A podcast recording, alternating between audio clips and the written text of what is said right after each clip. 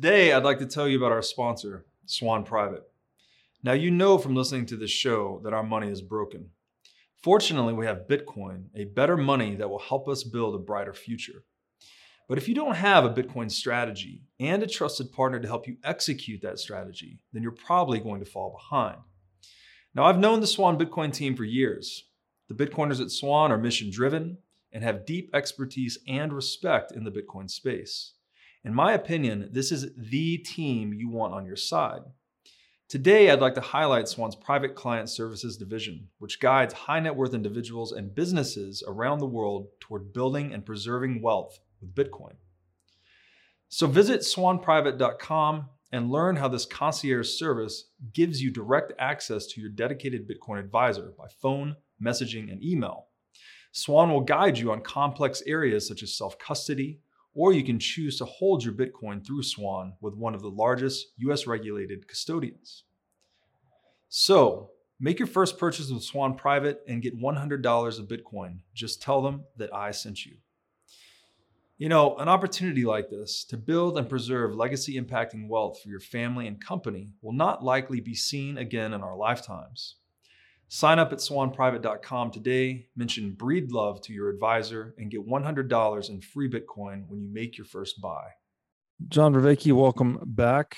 We are continuing our series on the book by D.C. Schindler, um, Plato's Critique of Impure Reason. So I want to make sure I got the author's name correctly, and it is correct. It is D.C. Schindler. Yes. D.C. Schindler, and diving into the second chapter today, which is titled With Good Reason. Mm-hmm. And as you said offline to me, this is the pivotal chapter of the book. Yes. Um, ties together a lot of very important concepts. So I'm going to start just reading this brief excerpt um, on Plato's basic statements about mm-hmm. the nature of the good. And Schindler writes, over the course of the digression that occupies the dialogue's middle books, in, in reference to Plato's Republic, Plato makes a series of basic statements regarding the nature of the good. Mm-hmm. It is not only the foundation of truth, but it is also the cause of the existence of all things and the goal of all human action. Now, that last one really strikes me the goal of all human action. I think I mentioned yes. this to you yesterday, but again, in Austrian economics, they say all human action is an expression of value, whatever your highest value is in your internalized value hierarchy. That's what you're doing in any one moment.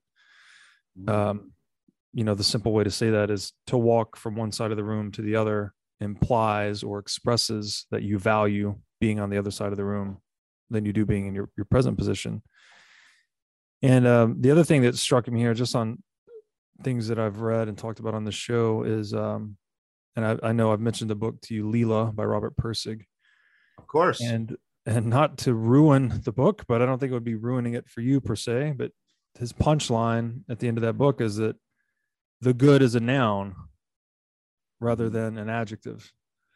And yes. so it just it struck me here that Plato described his, his three basic statements on the nature of good are nouns, basically, saying that it is the foundation of truth, cause of all existence, the existence of all things, and the goal of all human action. Um, so, is there maybe you could just elaborate on whatever connection there is between, I guess, value in the sense of human action and goodness? Um, right. And how that I guess how you know we typically I think most people's mindset typically is that good is an adjective. I think I'm choosing the right word here, where it's a you are that, that's a good car, that's a good dress, yeah, yeah. good food. Yeah, but there's kind of a uh, an inversion here of some kind where good is actually more of a noun. Mm-hmm. Mm-hmm. So um, it's hard to do this without uh, getting into the depths of it right away. So, um, but and by the way, thank you for making the connection to Pirsig. Uh, Sevilla King, and uh, who christened the term "this little corner of the internet," is constantly carrying on this very helpful dialogue on her channel between Zen and the art of motorcycle maintenance and Lila Pirsig's work and a lot of the stuff that work I'm doing. And the, you know, and Pirsig has this very interesting, almost ambivalent relationship with Plato. Um, that's a really uh, important subtext of the book. So uh, just just as a help to the audience, um, you making that connection, I think, is is very is, is very good to to quote a, to quote a word.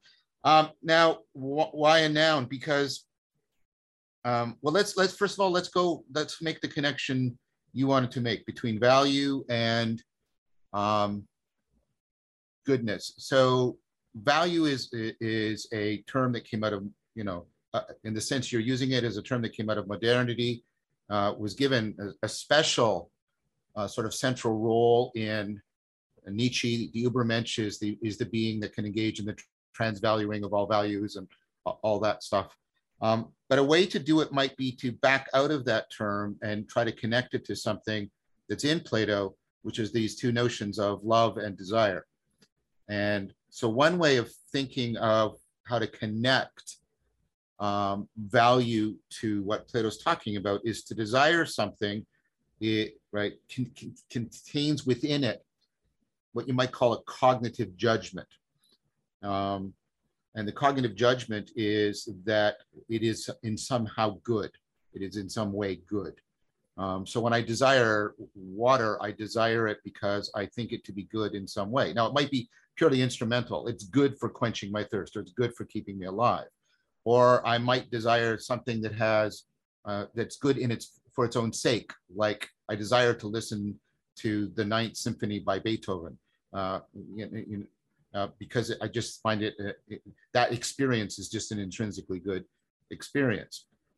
And so, and then of course, love means something, and we'll get into this as we go through chapter two, it means something beyond desire.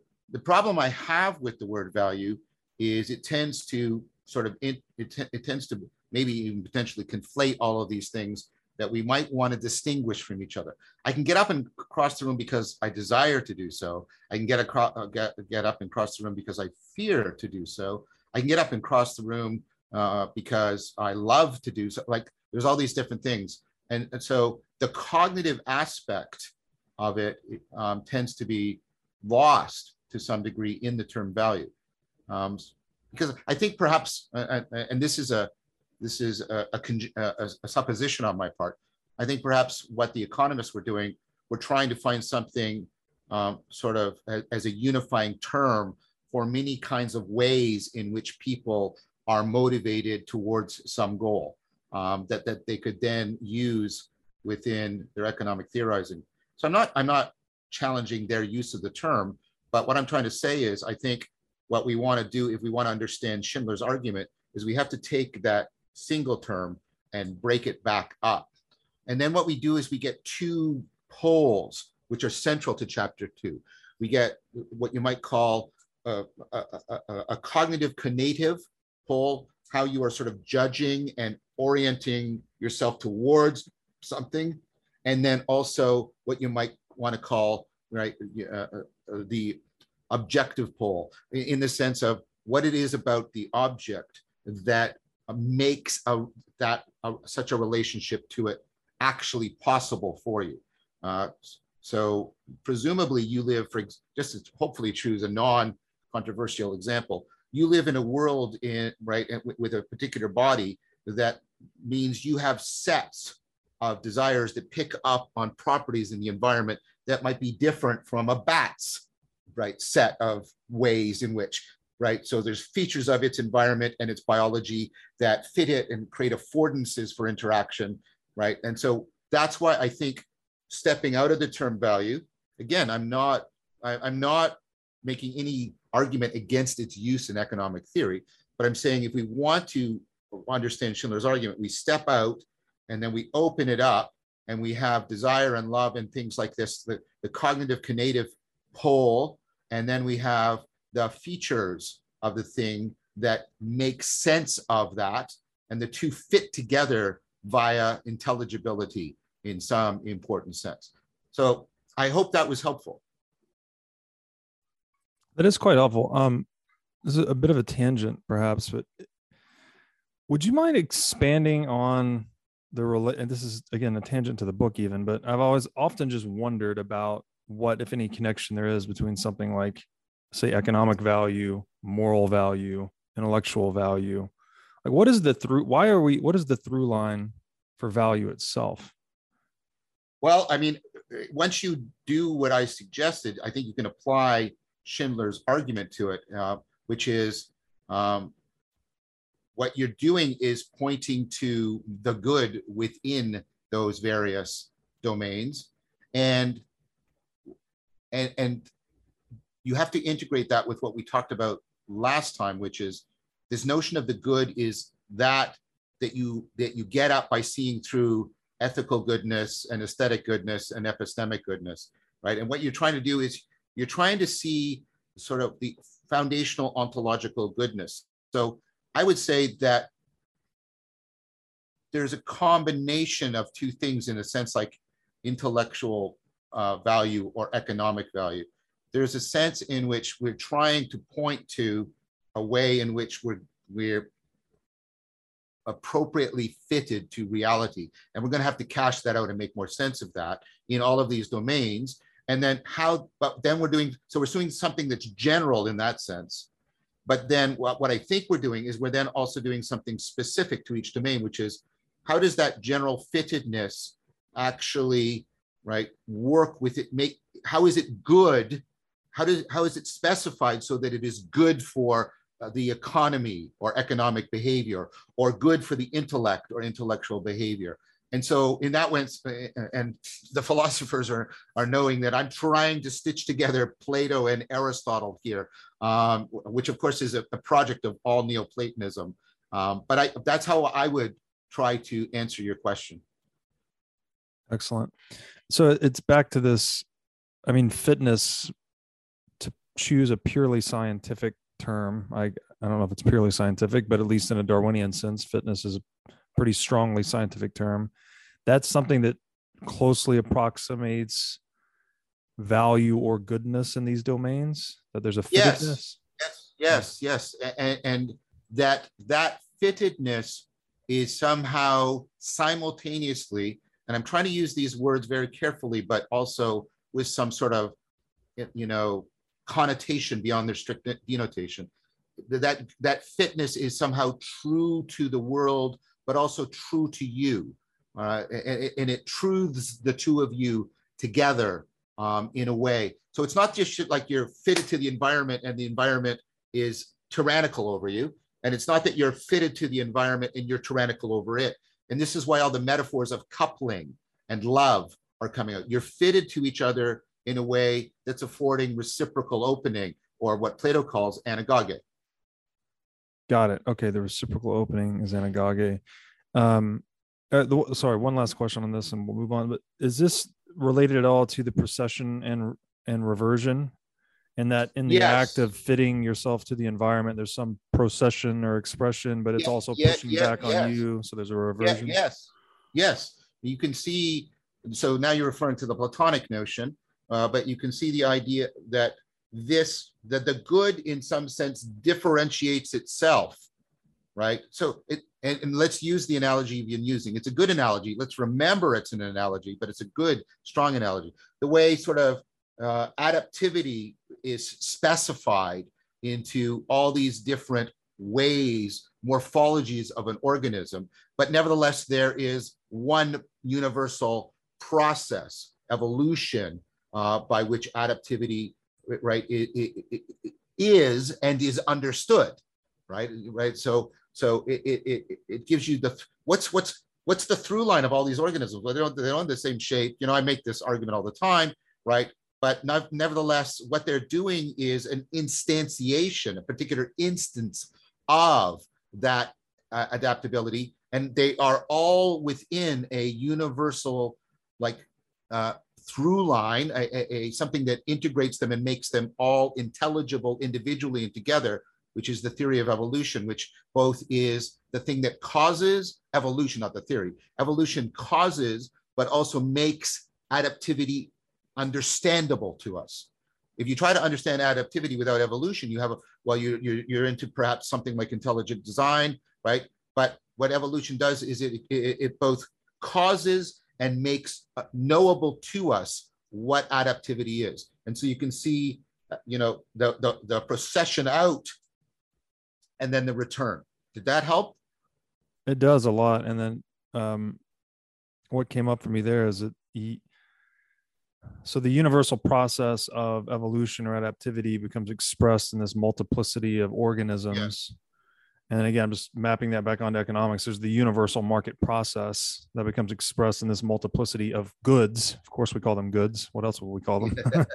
yeah, yeah. Um, and that that also seems to be an ongoing process of like you know fitness experimentation. You know. Certain technologies work for a while for a certain teleos or purpose, and then something better comes along. Yes. Um, so yeah, it's yeah, processual again, I, I guess would be the term. Okay, I'm jumping to page 89 actually here. And um, I'll read this excerpt. It says, accordingly, Aristotle recognizes only two senses of good. One, things that are good in themselves, and two, things good as a means to those yes. compared to Plato's three categories. Yes. Aristotle's view effectively separates the senses of goodness into a sharp dichotomy. We choose a thing either because it is intrinsically good or because it is instrumentally good. Yes.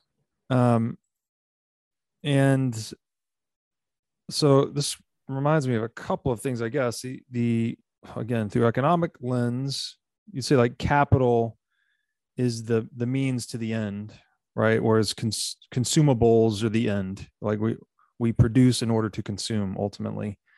Right. But there there tend to be a lot of things like to make your, you know, jar of water you want to drink. There are many pieces of equipment and machinery and factories and all these things, all these pieces of capital that go into producing this consumable. Yeah. And I'm also reminded of just like the American pragmatists, they talk about, I think they call it instrumental truth, actually, maybe pragmatic truth, where it's Yes. um, true enough to be useful. So Yes. the common example that I mentioned here, and I don't know which American pragmatist I lifted this or synthesized this from, but if a map successfully gets you from A to B, is that because the map is true or because the map is useful? Like it becomes really hard to disentangle Yes. the utility from the prac pragmatic or instrumental truth, I guess you would say. Um, so yeah, I, I would just love to hear your thoughts on that. I guess um, distinguishing i- intrinsic goodness from instrumental goodness and how the, the the difference between Plato and Aristotle on this topic. Yes, and I- and I'm gonna and this is where it'd be good was Dan was here because uh, um, Dan likes uh, Dan, Dan is loves Plato, but he also loves Aristotle. Um, I respect Aristotle and find him important, but I love Plato, and so I'm I'm biased. Um, so uh, I, I want people to note that. Um, although as a Neoplatonist, I, I I try to really deeply integrate them together. Um, so the first thing to note is a point we made last time that Aristotle reduces everything to the non-contradiction of logic, a purely formal move, right? Whereas Plato is trying to give us some contentful uh, notion of it, contentful notion of, uh, of, of, of what the absolute is. Um, and so I think the way Aristotle can be perhaps accused of initiating the reduction of logos to logic. I think that that move is also causing him to reduce the good um, to a dichotomous um, distinction. Um, now, I think it's a useful distinction. I mean, he's he's he's bloody Aristotle, right? Is that right? So you're up against you know a universal genius. It's, nothing he does is like there's nothing he does that should be dismissed or, or neglected. But I, the idea that there are right these two exhaustive categories. There's instrumental goods. Uh, they are good for getting us to something that is the end of any you know action on our part, which is something that's intrinsically good. Um, so you know your house helps to shelter you and your beloved but you're in but being in relationship with your beloved is not something you do for anything else you do it for its own sake um, and that's interesting uh, uh, and, and, it's really relevant because there are things that are we, we often treat them in a purely instrumental fashion. But it, eh, eh, notice uh, kant made it uh, you know he said there are um, the categorical one way of interpreting the categorical imperative is that people are never a means only but also a good in themselves. So we and this is this, this is going to help me make plato's point. People are obviously instrumentally good to us. I mean, Castaway shows you that, right? It shows you how much we depend. But Castaway also show the movie with Tom Hanks also shows you something else. Being with other people, it people are also right in, in, intrinsically good.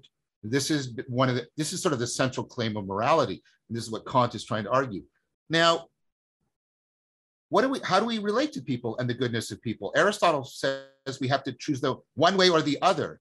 But Plato says, well, often, and then he's, I'm going to expand this out, we are doing both. And then Plato makes this bold claim that's not available to Aristotle because of his logical economy, which is that which can do both, right? That which is good in itself and good in relation to me, because that's what instrumental goodness means, is the best or the greatest good. And when you think about it, right, and, and, and, and you know, think about somebody you love, right? They are very good for you. You'll say things like to the you're perfect for me, you're you're good for me, like you you bring out the best in me. That's an instrumental goodness. And, and we don't think of that as an insult. We think of that as an expression of, but we also want the entity, if I can use a neutral term, that is doing that for us to also be something that we find intrinsically good right? So you, don't want the thing that's instrumentally good to you to not also be good. Like, let me make this concrete. You've got this person and they're drawn, they're really good for you, but you know that they're evil, right? That's problematic for you. That's problematic for you, right? Similarly, if you were to have somebody and you think of them as sort of good in themselves, but you can't, you couldn't come any into any relationship with them, then it'd be very hard for, for that goodness to make a difference to you or to call you call to you in some manner. And so I think Plato's argument is, is powerful that what he's trying to say is, right, when you're really relating to the good, you want that which is both good for you and that you judge to be good in and of itself. So think about how great music does this. Great music uplifts you, perhaps. That's how it's good for you. It makes you think or reflect. But you, uh, you know it does that because it's a masterpiece or it has this, these intrinsic qualities that you think, right, make it worth keeping in existence, even if you were not here. See, that, that's part of the test would you want that to still exist even if you were not here? I can say without hesitation, I want the Ninth Symphony to exist even if I disappear. But I also want the Ninth Symphony to do what it keep doing what it does, which is uplift me and move me. And I think Plato is deeply right here that the good is that way, right? So there's the three categories. And the third category, that which is both good for me and is good in and of itself, is the is the best or the greatest kind of good. Did that help? That's very, very helpful, especially the music. Yeah. Piece where, yeah, you want something to persist beyond yourself, to have life yes. beyond yourself, even that, that makes a lot of sense. Um, I'll read another quick excerpt here too on the same topic. Schindler writes To put the issue in more technical terms, we could say that both Plato and Aristotle distinguish between goodness in an absolute sense in itself, yes. as you said, yes. Yep. and in a relative sense, which is in relation to an extraneous benefit, enjoying the music, for instance. But that Plato goes on to designate a third sense of goodness that is absolute in a manner inclusive of rather than exclusive of the relative. And yeah, and that's exactly what I was trying to do with the music example. Yes, yes. Yeah. So it's it's um where again you have the the absolute that transcends the relative but this means that it includes it, it- transcendence Yes. does not entail exclusion this was a big Exactly. wake up exactly. call for me personally it's like oh wow it's not a dichotomy it's a, it's like a uh, like we talked about yesterday with the sphere going through the page it's another dimension almost the ecstatic Yes. dimension perhaps Yes. Yes. and is Yes. this um I couldn't help but tie this to because another thing in Lila is well, both Zen and the art of motorcycle maintenance and Lila is he's getting after Plato's subject object metaphysics, Yes. which Yes. seems tightly related to this dichotomy. But Plato's identifying this transcendent third, which I think Yes. we'd call transjective in your terminology. Yes. Yes. Yes. Um, yeah, so I'd just love to hear your thoughts on that. Okay, well, that's a different thing, and and uh, you know, Sevilla and I have gone back and forth on this. I've also talked to Christopher Mastropietro on this. Um, I think, I hope this doesn't piss a lot of people off, uh, especially Sevilla's uh, uh, following, because I, I deeply, uh, I have a lot of affection and respect for Sevilla and what she's doing. But I think Pirsig gets Plato wrong in some central ways. Um, I think he often is reading Plato through a scholastic Aristotelian lens that is a in some is a misreading of Plato. Now, is Pirsig responding to a way Plato has been traditionally presented in the academy? Yes, he is. But is that a response to Plato or to a tradition of really making Plato into Aristotle rather than relating to Plato as Plato? Yes, I think that's also the case. So he should have So- wrote Schindler. Well, and that would be unfair to Pirsig because you know he's writing before all of this, A- and and but and you know Pirsig knows that he's got this ambivalent relationship to Plato. That's why you know the the the character in Zen is named Phaedrus, which is of course one of the great dialogues of Plato, and right there's there, there's this weird ambivalent thing going on uh, with Plato. But I think if you step aside what he says about Plato and pay attention to how he is saying things about reality, quality, and goodness, he actually sounds much more like Plato. So I tend to distinguish between what he says about Plato and how he frequently says things in a very Platonic fashion, or especially Neoplatonic fashion. Well, and he re- they reach very similar conclusions. I, mean, yes, you know, yeah. transjectivity is rife in that book, and that it seems to Yeah, be yeah. what I mean, at least what Plato's pointing to in this this passage with that yes, that mediating or transcendent or or, or transjective third. You know, that's the whole. Yeah. That's the punchline to to Lila, frankly. Um. Okay, that that's interesting because so he's basically, and he does have that super ambivalent relationship with Plato, but he's largely interpreting, or he's largely, I guess, accepting the interpretation, the traditional interpretation of Plato from the academy, which, like you said, when you were in school, there was no discussion of the structure of the republics. It was Yes, trying to yes. isolate it to propositional arguments and yes. uh, exclude all the dramatic elements. you had two different you had these two um, misapprehensions of plato um, one was the analytic tradition doing exactly what i said. And then you have the continental tradition uh, especially post heidegger uh, later in which plato often uh, sort of post phenomenology plato often becomes the villain right in, in, in, in, the, the postmodern story um, for, for various reasons that are also, I think, at times not a proper reading of Plato. I think Derrida's reading of Plato um, misses all of the non-propositional that is so central to Plato. Um, and, then, and, and in that sense, I think he's missing something uh, important about Plato in his reading. What's happening now with the third wave uh, is, is trying to get beyond those two and get back to well all the stuff we're talking about right now and dc schindler is i think you know um, I, I I- think he's a, a, a- a paragon of an exemplary case of this third wave of scholarly appreciation and understanding of plato Well said. Um, okay, so I'm jumping to page 90, 91 now. And this is a very long excerpt, so I won't read the whole thing, but this is essentially where and again, here's another name. I don't know if I can pronounce Glaucon. Glaucon is right. Yeah. Glaucon.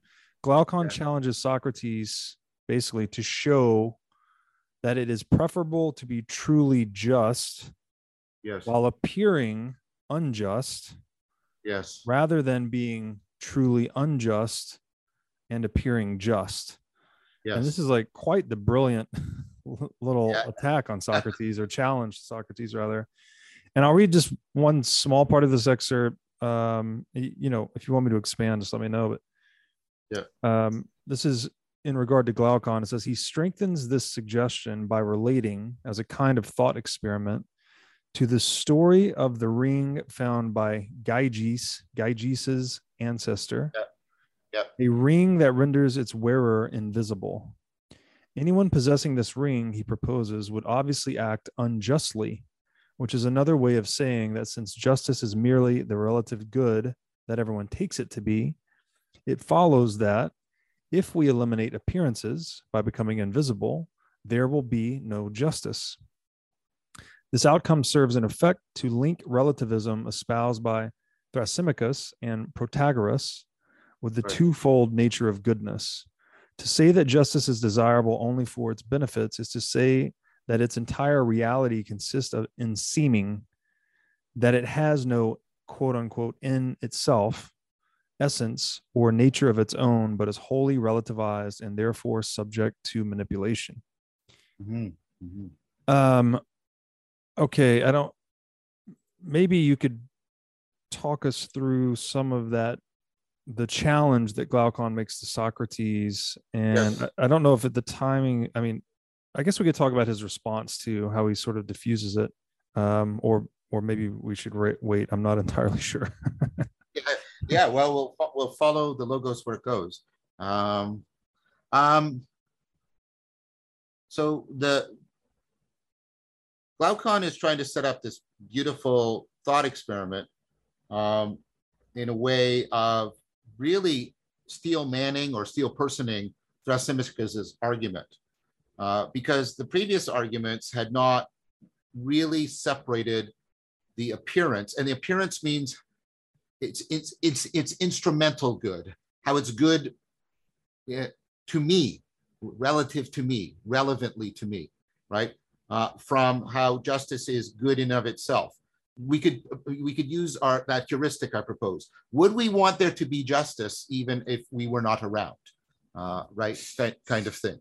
Um, i'm not saying that's a definition by the way i'm just saying that's a useful way of trying to separate things in your mind and what the thought experiment proposes is that if we could manage appearances, we would no longer care about the reality.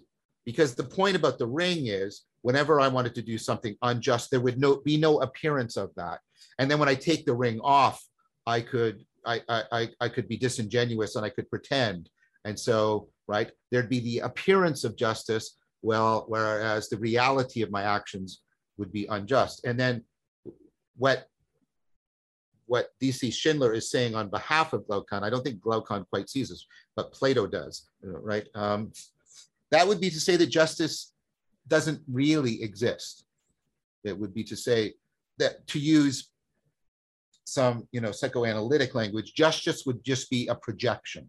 It would just be a projection. It would be a projection in which we, right, make this projection only because our real agenda is to manipulate uh, things for our own benefit. And if we weren't, if people weren't like, aware uh, of our injustice, we would be, we would always act in an unjust manner.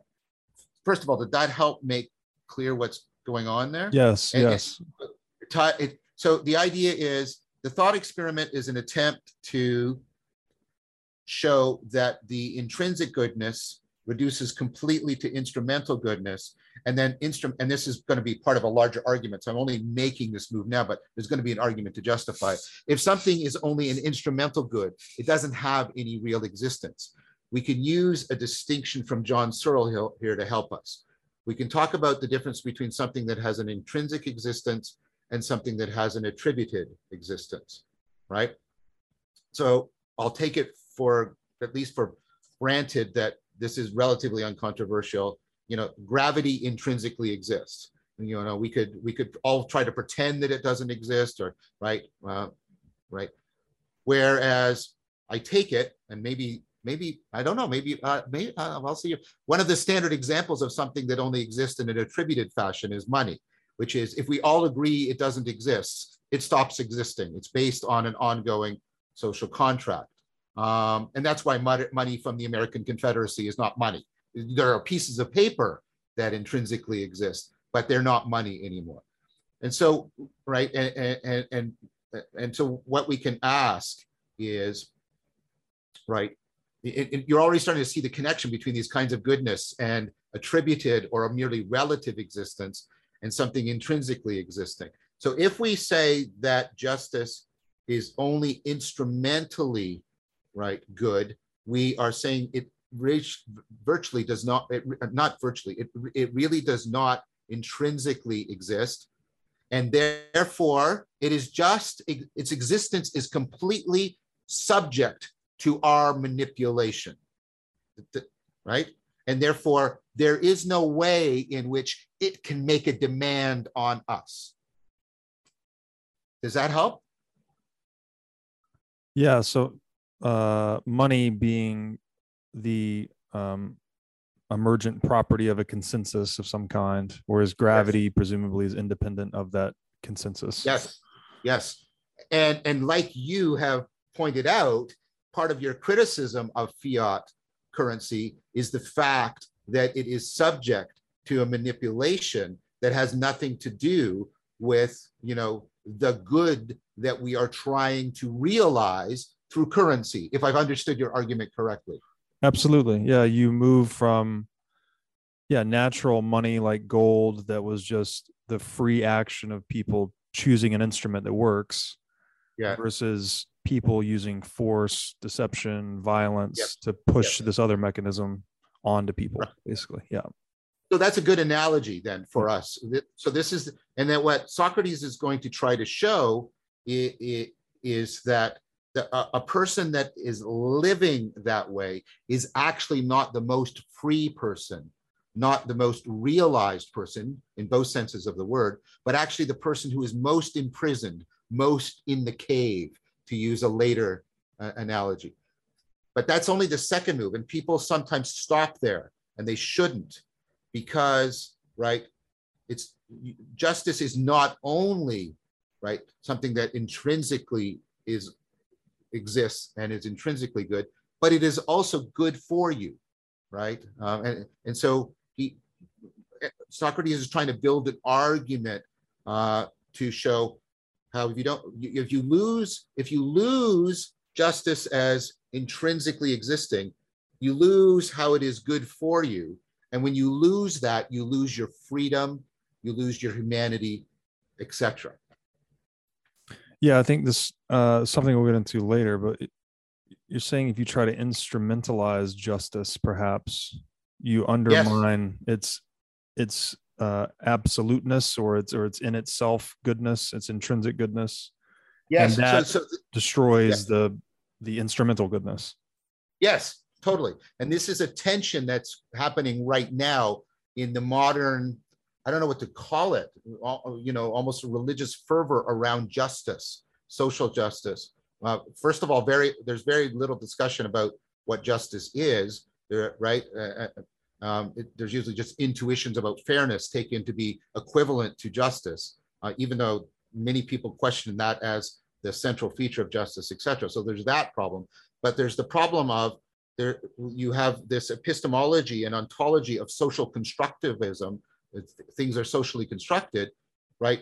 But then you confront the very problem that glaucon is giving uh, you know provoking a discussion in us about because right well does justice intrinsically exist or is it only exist in relationship to us but if only exists in relationship to us why should it place any demand on me at all? And in fact, all it is is a crypto way of you placing some demand on me. And so the, the position tends to, right, very quickly, you know, come onto a precipice of being self-undermining in a powerful way because it wants to treat justice as an absolute reality, but tries to say that there are no such things as absolute realities. This is a deep contradiction in the ontology uh, of our current discussion around justice. Yeah, it's it's great point. I guess also maps back onto relative versus absolute, right? And that that Very social much. consensus of money is obviously relative, it's relational, but Yeah. something like gravity is absolute, Yeah. right? It's unchanging. There's not much we can do about it. Um and it, another thing that's coming up for me here, just to mention it, but I think I heard this from you or was inspired by you. That like the variance inside of a system will coalesce to the invariance in a way. So gravity is an example, right? Every organism, every organization, every structure on Earth is adapted to gravity, Earth's gravity specifically. Yes. But, um, and if you dialed up gravity or dialed it down by any significant measure, you would destroy, you know, all your, your heart would stop, your car would get crushed, you know, like everything would fall apart basically. So all the variation of those survival strategies have adapted to the invariance of gravity itself. Right. And notice how you just did the procession on the return. There's Mm, gravity, and then there, it, right, it, it, it is specified in all of these different structural functional organizations in res- that operate within it, that they part, because everything participates, well, everything on Earth participates in Earth's gravity, right? That we, right, it, it's, it, it is both universal, but also specified in the way things are, as you said, adapted to gravity. yeah, just some, yeah, it's interesting. Uh, the universal force of attraction is it gravity or is it love? I think I, I think Einstein has a joke about that. Yeah, yeah. Um, okay. All right. Speaking of love, I'm going to page 94 here. And this this is where I think there's real, real power in this chapter is this connection of, as we talked offline, between reason, intelligibility, love, knowledge. Yes. Like it's Yes, very, very ill understood yet important point, I think, here. So Schindler writes, as a means of introducing the nature of philosophy, Plato quite surprisingly and significantly begins by discussing the nature of love or desire. Yes. Love is not love, he says, unless it wants the whole of what it loves. Yes. W H O L E, and is not content with a mere part. A philosopher is one, therefore, who desires the whole of wisdom and possesses in this respect an insatiable love of learning. Mhm. And there's a footnote here that says that in which Socrates is referring to another book in which Socrates insists that a genuinely philosophical nature must be free, meaning that it strives after the whole of all that is divine and human. Mhm. So, I mean, as someone that just uh, go ahead. Just just to make sure it must be free in love. So it's not free in some absolute sense, right? But free in love.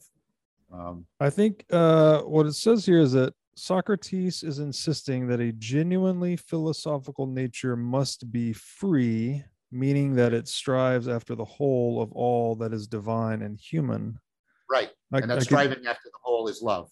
Yes, exactly. But I think what well, as I read that, he's and this is something I want to ask you about because freedom is Yeah. something I don't know why I was born this way, but it's a it's a very deeply held value for me personally. I've always Sure. I, I call myself a freedom maximalist. I don't know, feels feels right on a lot of levels.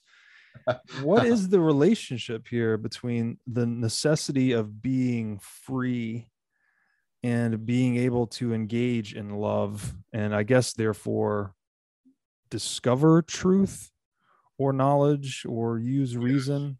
I mean, I, I'm throwing a lot at you here, but take it whichever No, direction no. you want. So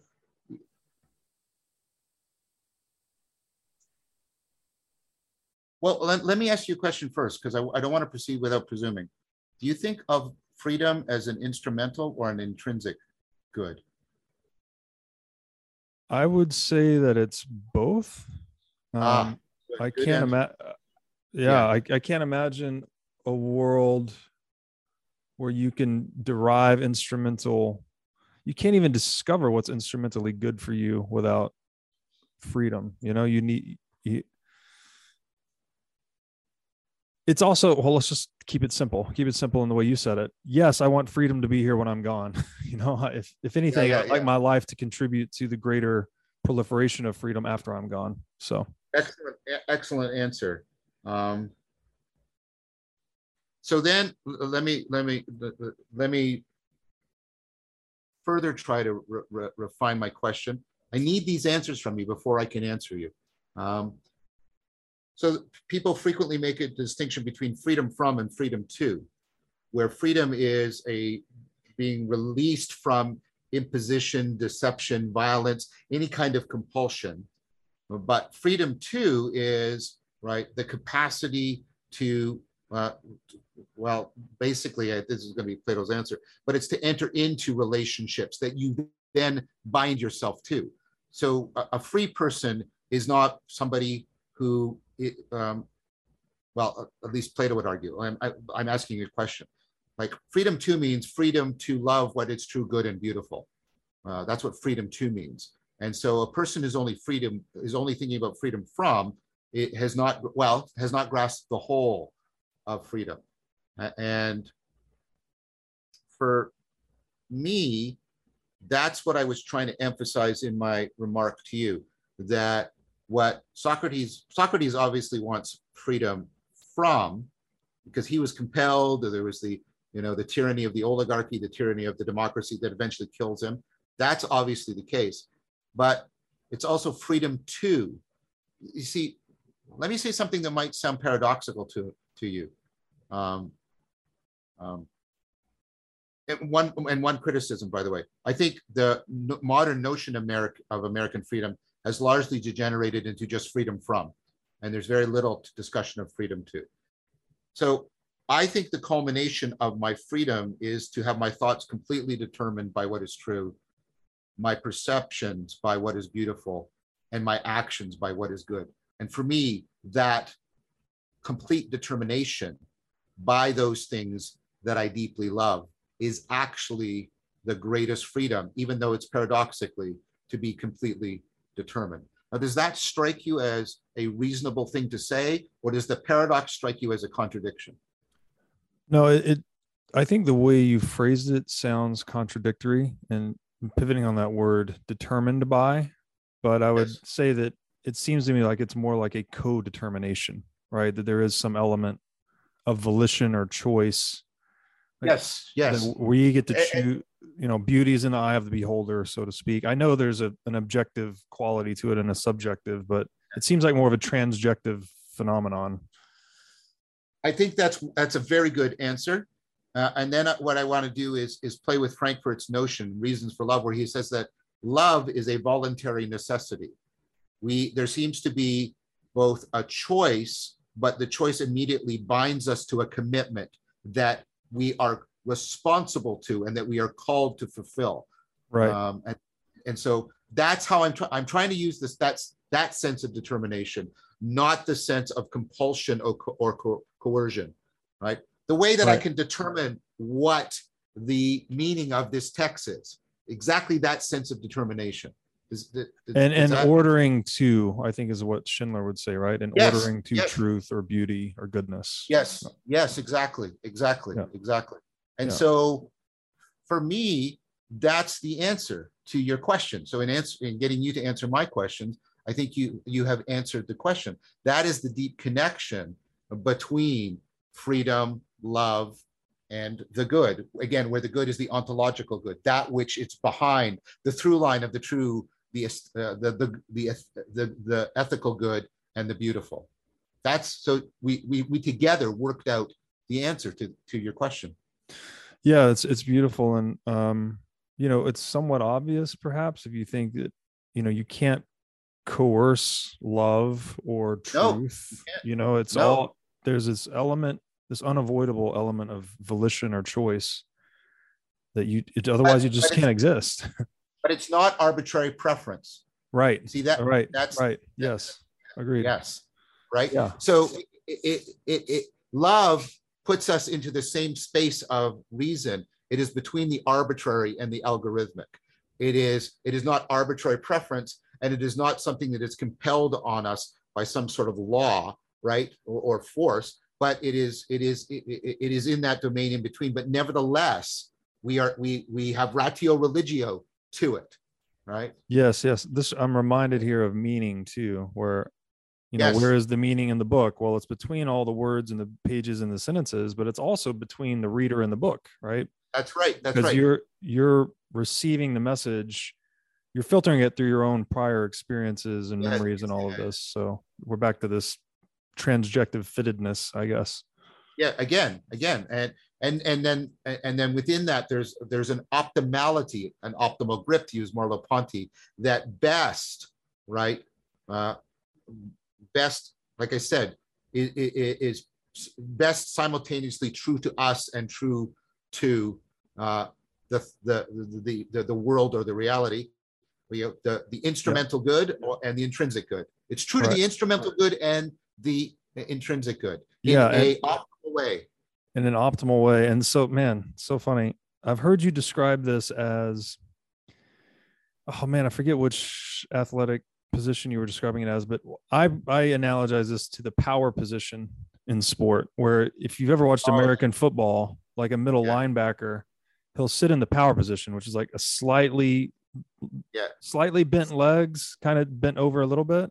yeah yeah in that position where he can move he has the most dynamic options right he Yes, can move yes. many directions as easily as he wants and so that's kind of like an optimal grip i guess with the game right no matter what Right. happens in the game he has Yeah, yeah. maximal optionality. And that was funny enough that was the through line i just written down. You were talking about freedom from and freedom to. The through line between those i think is options right? You can have Yes. the option to be freedom to be free from something or the option to do something.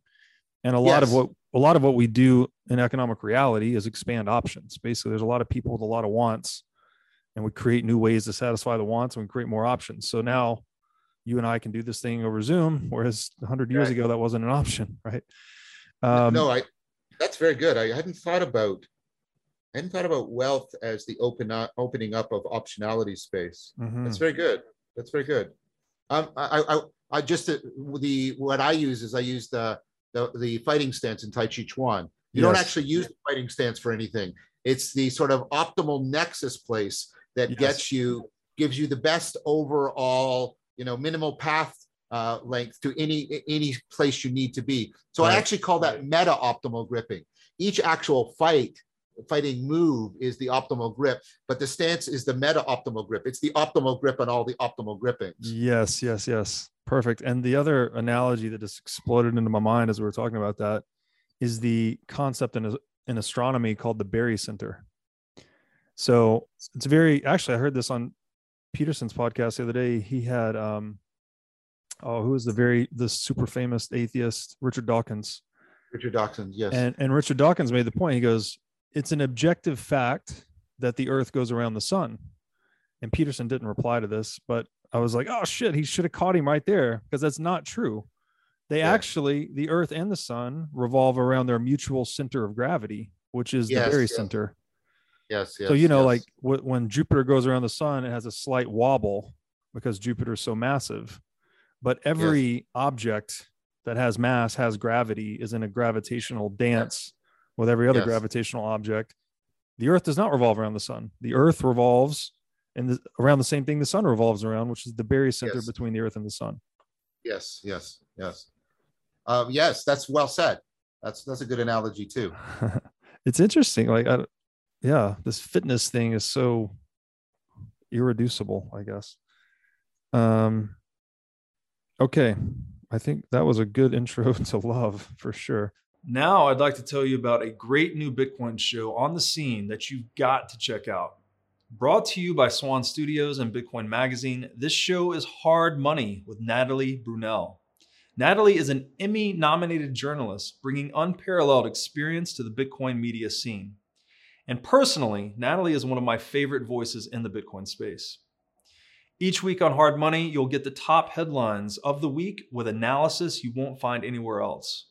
hard hitting interviews with amazing guests like myself and other top minds in the Bitcoin space.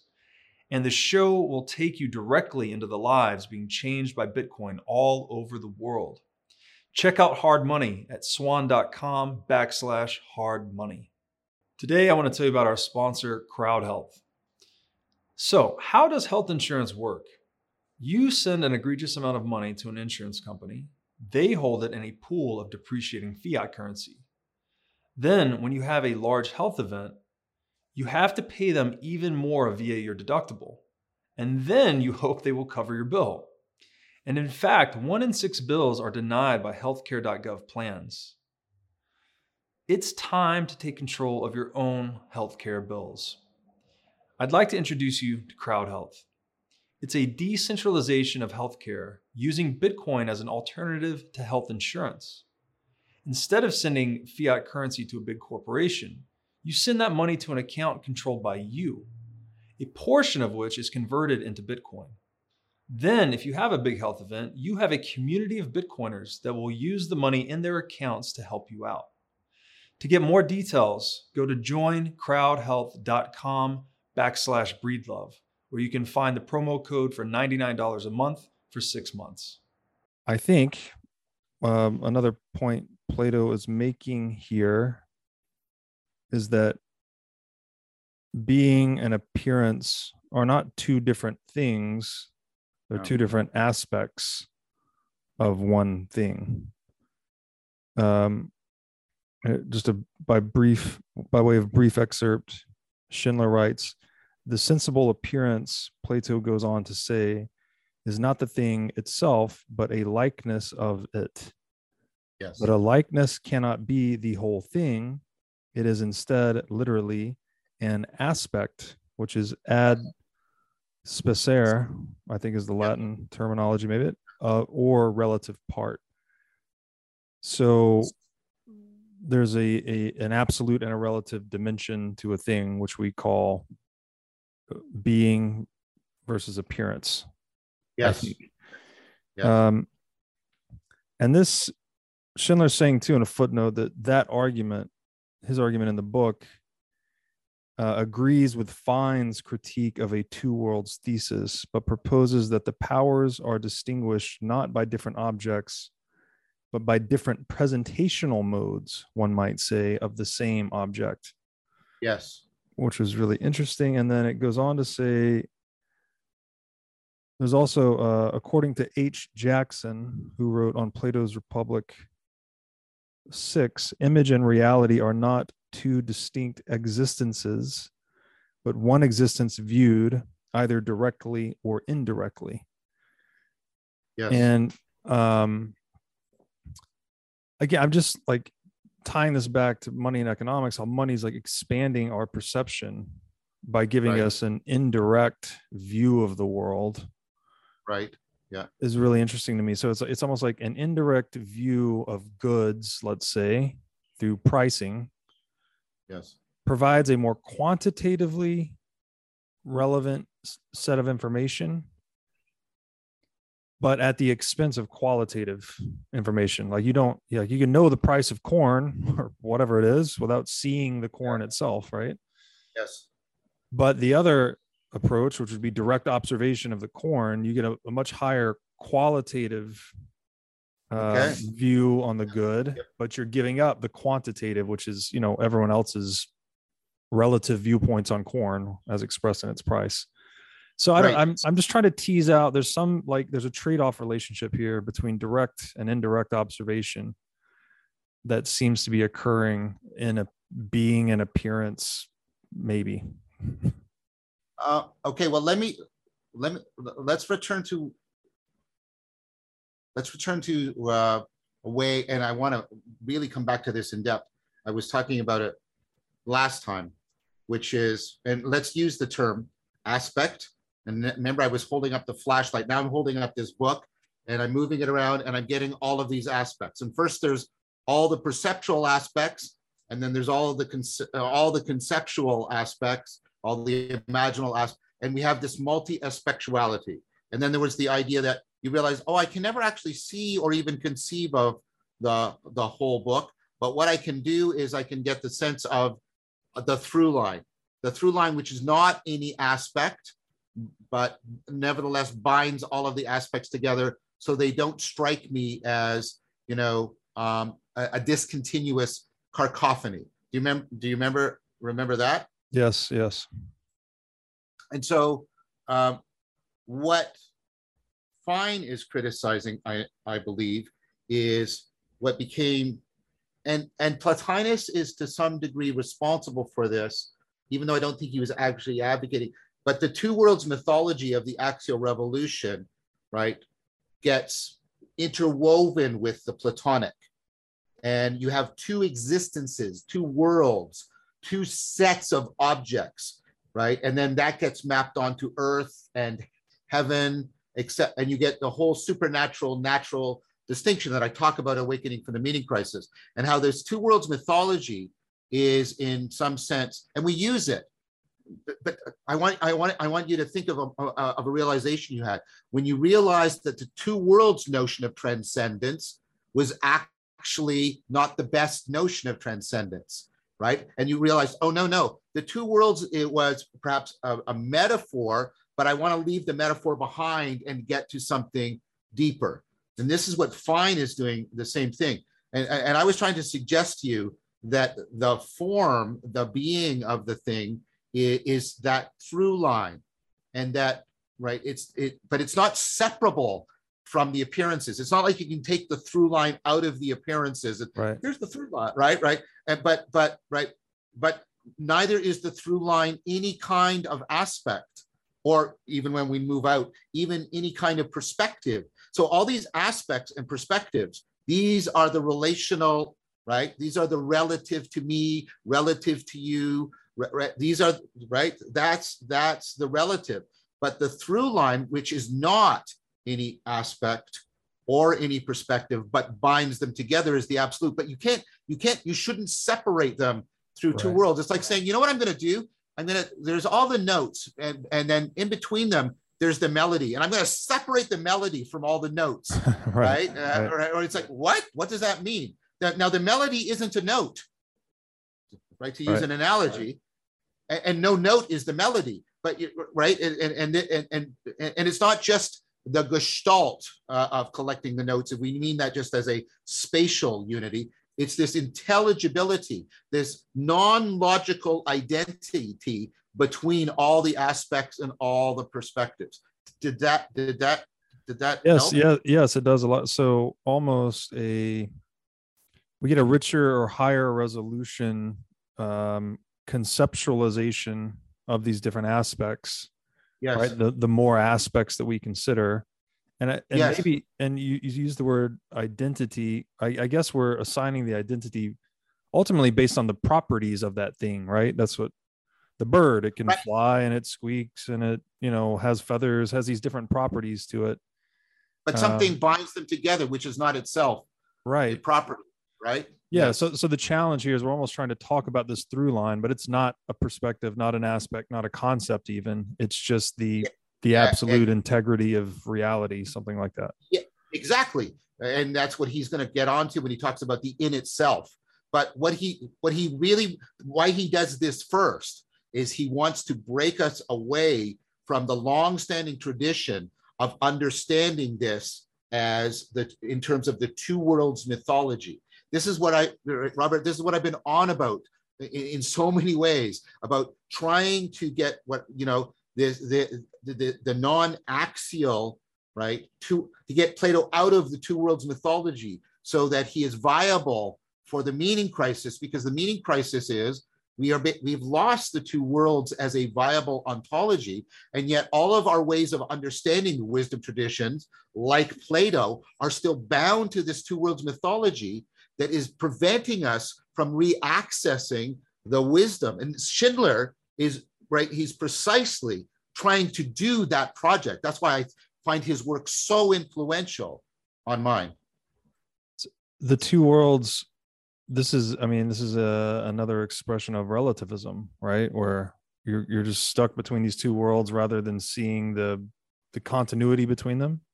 Well, the continuity or or that reality is that which binds right? The invariant and the variant, the absolute and the relative together, right? And, and, and, and this is where this is where Nietzsche's critique of the two worlds comes in. You you and let's use some of our language before right you know the, this world is only instrumentally valuable to getting to heaven where all, all, the real where all the reality really is right and therefore but then nietzsche said but if that happens and you lose the belief or, or, or the trust that there is this upper world then all you're left with is a world that you have been enculturated to view as having no value to use our language you wouldn't want it to exist anymore if you didn't exist. There's no desire for that. And what I am trying to do, right, which is both getting beyond Nietzsche's critique and returning back to, to Plato, is I'm trying to help people fall in love with being again. And the two worlds mythology, which was incredibly instrumentally valuable for helping people make sense of this stuff and, and map between religion, Christianity, all right, right, and Platonism. I, I, there's a reason why it was adopted in the Axial Revolution. I, I, I get that, but and this is where people will disagree with me, uh, you know, but it, its time is over. Its time is over, and we need to move to a way of, well, affording this profound love, this this deep transcendence that you realized that is not beholding to the two worlds mythology, because then we can integrate all of this into potentially a scientific worldview. Is this um, another manifestation of us being trapped in this sort of subject object duality worldview or metaphysics? And that, well, because even I, the, I, the example you gave earlier, where if if it's heaven and earth, right? Even yeah. if you believe heaven is the ultimate, like it still justifies any action on earth in a way. People will just do whatever in the name of this heaven that you can't access. So I'm reminded here of chapter one, where the relativism grounds out and justifying violence. Oh, and that's Nietzsche's critique, eh, right? It, it, it, it, it causes you to actually reject the opening passages of Genesis, in which God created the world and saw that it was good, right? It, may be fallen, but it, you know, and if God pronounces it as good, well, I mean, maybe it's good for God, but that's pretty much the same as being good in and of itself, right? right. There's a long argument in there. I'm just skipping over. But the point, right? It, and this is one of the deep criticisms that Christianity made against Gnosticism, because Gnost- at least some versions of Gnosticism absolutized, right, the distinction. I, I, I guess what what's really sort of crucial here is this, this notion of replacing transcendence, although it's bound into the word. And so we're, we're, we're, we're, we're messing with the etymology, but replacing transcendence above with transcendence into. Mm. The way we talked about last time, the way you transcend yourself through your beloved. You don't think you're transcending above yourself. You act, it's through that. And this is why for Plato, there's a deep, deep belonging together of any sense of transcending through the levels of reality and the way we transcend through each other between the vertical and the horizontal kinds of transcendence. The dia- dialectic is about keeping them completely bound together. And what happened is we, we, we, we, they, they became unglued and we, we, we got this notion of,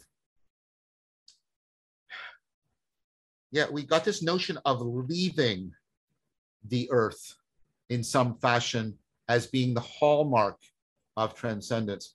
I want it to be get back to what, you know, I think Schindler's arguing for we see in Plato, which is no, no, we what we really need right now is we really need to love the earth. We really, really do.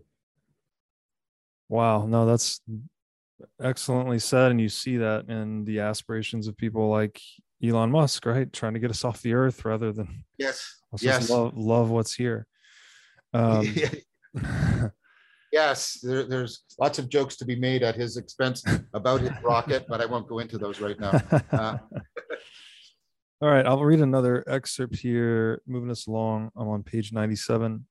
Uh, Schindler writes, We ought to recognize here the point made in a negative manner in the, I don't know if I can pronounce this book, Theatius, Theatitus, Theaetetus, Theaetetus. it- right. If something does not exist beyond mere relativity to another, the verb to be no longer has any meaning. Being thus, in some sense, corresponds to things in distinction from their relation, while appearance corresponds to things relative to others. So Yes. again, we're back into there's the absolute nature of being versus the relative nature of appearance. Um, let's see. He goes on to write In contrast to the in itselfness that being represents, according to this account, Plato claims that relatedness always entails change and ambiguity. It is Yes. not difficult to understand why. There is no limit to the number of things something can be r- relative to, Yes, and each of these things is different from the others. yes, It follows that what something is in relation to others as relative will be in some respect different in each case. Yes, And then he concludes this paragraph saying appearance lies between reality and unreality. yes. Um, so there's this, I don't, I'm just on a limb here, but it seems to be like perhaps ambiguity is inversely related to differentiation, as in the more ambiguous something is, the less differentiated it is, right? The extreme case of just pure entropy, I guess. It's totally ambiguous and totally undifferentiated. But as something becomes more specific, it's clearly more differentiated. That's what it means. I, I don't know if I'm saying sometimes I say these things and I'm not sure if I'm saying nothing or everything. But Uh, well, let's let let let's play with it because um, so ambiguity is usually understood as multiple aspects, multiple interpretation, with no way to choose um, between them as to what is relevant or appropriate, right? So um, you, know the the word take is ambiguous. Um, when I take a possession, it's very different than taking a bath or taking a crap, right? They're, they're very, very different, right? Um, and so, oh, right. And so there's multiple, there's, so in that sense, the mean there's, there's a differentiation and there's multiple interpretations or meanings available to you. But to your point, there's a sense in which they're all, right? It, ambiguity is when there's, con- they're conflated together in the sense that you cannot choose or even adequately distinguish between these different possible meanings. Does, does, does, does yeah, that you're lacking context, perhaps. You're, uh, well, you're you're you're lacking you're lacking how, right? Um,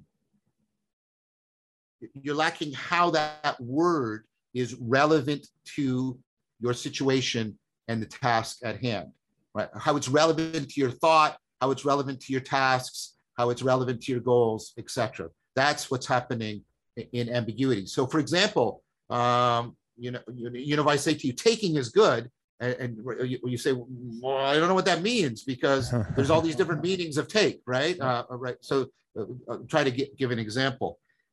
And so, the way the the the the the, the try to again try to come back to the the the the, the through line and the and the melody and the note right and, and right and, and- but like, as i said the multi-aspectuality opens up inexhaustibly right? And, and then the platonic claim is not that there is a, a- like a common set of properties through all of those because that's to try and make one aspect the measure of all the other aspects. But like i said there's this through line that is not any particular aspect or any, or any particular perspective that explains how you can move from one to the other and adequately distinguish one from the other. Because if you couldn't move from one to the other and yet see them in relationship to each other, mm-hmm. you couldn't disambiguate them. Mm-hmm. Is that is that making sense? Yes. This is going to go to this is going to go to the point of the relative without the absolute, the aspects without the through line actually loses all intelligibility. Right. Like, right. like again, if I t- if I took out the melody from the notes, I just get the cacophony, and then it, it, it precisely becomes something that no human being would desire because it makes no sense, can have no meaning, and right. therefore, you know, there's there's nothing that it, there's no way it can matter to you. Yes, go ahead. I was just saying it's incoherent. Yeah, radically so. Radically so. Yes. yeah. Um. Really interesting. That, that so. Hmm. So here, here, here, like, like of all of these different instances of something. So you've got you've got aspects and perspective, and even different, different, you know, different instances of something, like you know, justice or something. Like Plato is saying, if they were if they were all actually completely incommensurate with each other, there is you would have a kind of cacophonous, perpetual chaotic ambiguity, which would mean that would literally be unthinkable to you. Yeah, that that makes sense. That back to goodness as the um, cause of intelligibility. Yes. Something, yes. right. Oh, yeah, we were talking about Hitler yesterday, right? yeah. There had to be something in there that made him function as an organism, otherwise he yeah. wouldn't exist. Yeah. Uh, yeah, and and, and and, and there had to be some through line, however deviant and twisted, that that was within all the cacophony, because I think there was cacophony in his mm-hmm. mind, but there had to be enough that he was able to, you know, bind people to him, bind them to a mission, uh, mm-hmm. etc. Again, one more time, I am not justifying right. or excusing his evil. I'm making the different claim that evil is ultimately parasitic on the good. So would the good then be closely aligned to your concept of relevance realization? Because isn't that well parasitic uh, processing no, on? Yeah, yeah. I, so for me, that, that, that, that is like that is that is the question that you could wake up John Vervaeke at 3 a.m. Right? uh, um, so um, it is it is it is perfectly appropriate and even wonderful that you ask it. Um, I think like I've tried to say, nothing is intrinsically relevant, right? And relevance is this transjective thing, but nevertheless, and I, I directly use the model, just like the adaptivity of the organism, there's no, there's no essence, you know, there's no set of properties of the turtle or the finch or the bacterium or the, you know, the oak tree that, that they all share that explains their adaptivity. That's to try and reduce right? Adaptivity to a particular aspect of it, right. a particular way in which it is relative to a, a, particular environment, right? And so relevance is like that. Relevance is your mind sort of creating a particular morphology of fittedness to this environment. But behind all of the adaptations is a universal principle of evolution, which actually causes adaptivity to exist and makes it intelligible. Behind all of the instances of relevance, there is a cognitively universal process of relevance realization that helps to explain the nature of what we're doing when we're finding things relevant. So for me, and, and this is not Schindler, okay? But I don't think it's inconsistent with Schindler. I think the, the way relevance realization fits us to the environment and fits the environment to us by aspectualizing the environment. I, I, I treat this as a phone. I tap into one aspect of it. I've aspectualized it and made salient some of its features rather than others. I think, right, relevance realization and the way it's transjective, it fits into Schindler's more comprehensive model of the way being and appearance are related to each other. So relevance realization is kind, relevance realization is transjective, but it, right, it's, it's a particular species within cognitive conscious beings of how the absolute and the relative are bound together. Did that help, or was that just worse? no, it's it's. I love hearing you talk about it because, well, maybe this would be helpful for me by way of disambiguation. Um, a lot when I hear you talk about relevance, I often hear it e- closely echoing the economist talking about value again, and that's why I yes. think I was asking about value earlier. Uh, yes. So yes. let me let me ask you a general question, then I'll say a couple of things that will hopefully indicate what I'm trying to get yes. to. I want to ask you the difference between relevance and value. Yes. So, for in an economic sense, the common example I like to give is there's the material realm where this is just a table, right? This table that's holding yeah. my computer. Well, to me, this table is valuable or relevant in the sense that it's an accessory to me. It's helping me hold my computer and do this podcast. Yes, yes. If yes. I gave someone $100 to run and jump over the table, the table would be kind of like an obstacle to their goal, right? Of, so it could be it can be relevant to many different people in many different ways based yes, on yes, the course of their goal directed action let's say. Um, so that's one where i'm not sure i'm not sure how you disentangle relevance and value there. And the one other thing i'd like to say is because you said humans are intrinsically valuable or at least that's a supposition of kind of western civilization or maybe whoever, wherever it came from.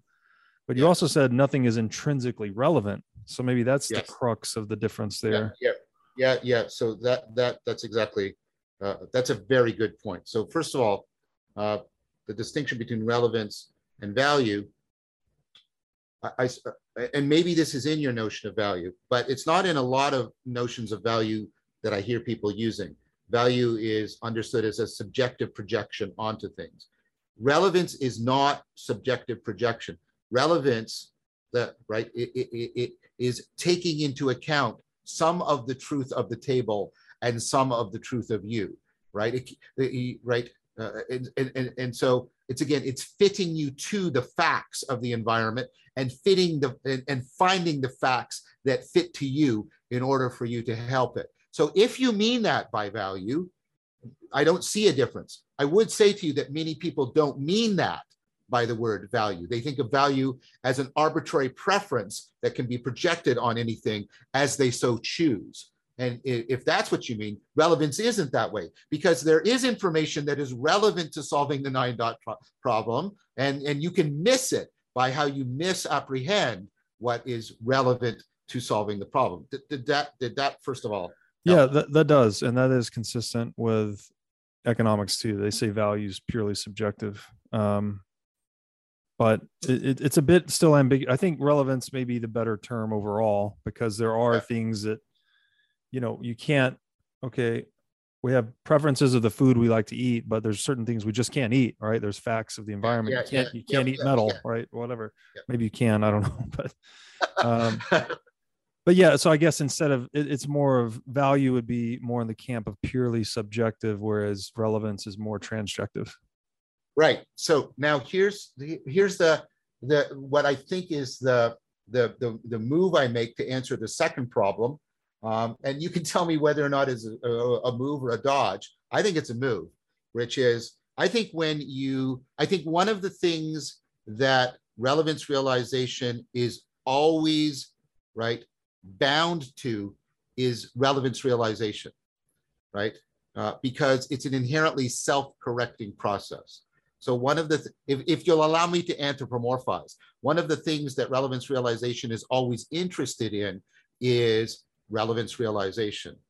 And insofar as you are a relevance realizer, therefore uh, you are intrinsically interesting to me, if I can put it that way. Now, remember, until we're, we're, we're trying to bridge this out into remember please relevance realization is not cold calculation It is Right. how you fundamentally care what you pay attention to what you bind yourself to right so you have to hear all of that when i say you know you we are we we if we care about if i'll, I'll use language that might be a little bit more helpful although it's not exactly the same if we care about meaning making we have to intrinsically care about sorry if we care about meaning we have to intrinsically care about meaning makers right Right, Because- right, right.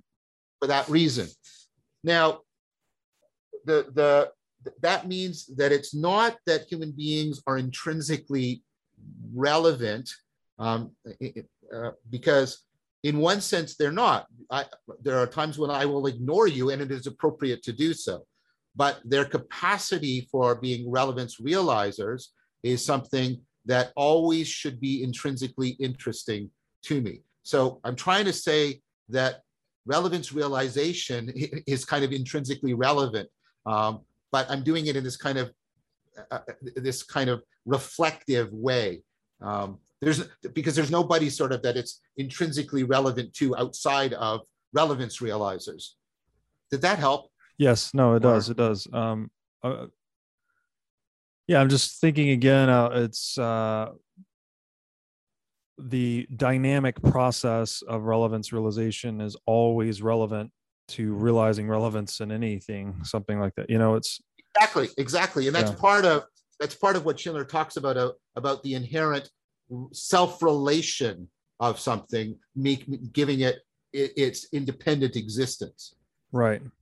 Yeah, and that that lands well for me too because again, it's back to this irreducibility of the market process because even that relevance realization, you're in exchange constantly with when I say the market process, I don't mean specifically humans trading goods and services. I mean this everything that's moving and changing is constantly trading and shaping everything else, you know? yes i, I took it to Yeah. mean that you had ont- you had expanded the ontological scope Yeah. of that rep and- Yeah. and- So I, yeah, I rattle that off here, but it's yeah, we talked about it for like 10 hours on another series. So I should Yeah, yeah, yeah, mention that. Um, okay, I want to try to jump ahead a little bit because there's so much good stuff in this chapter.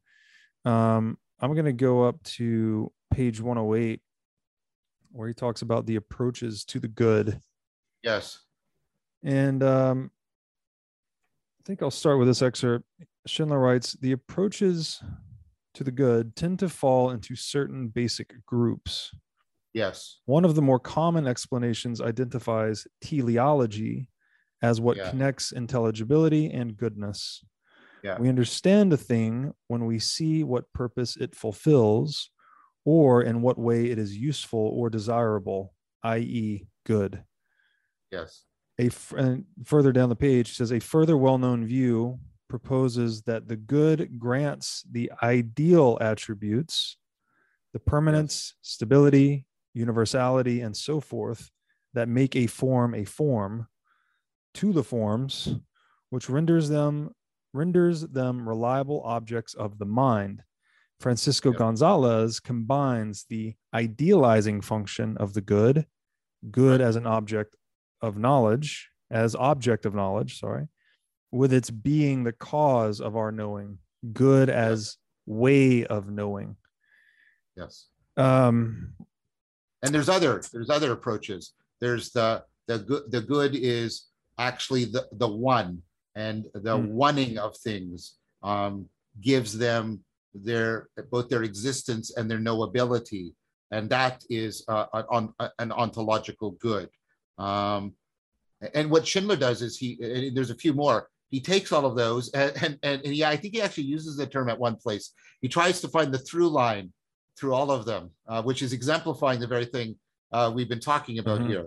Uh, a- a- and, um, and and he does that with the proposal that you and I have have been discussing here, which Yeah. uh, he says that that is the that's the that's the thing that's running through all of them.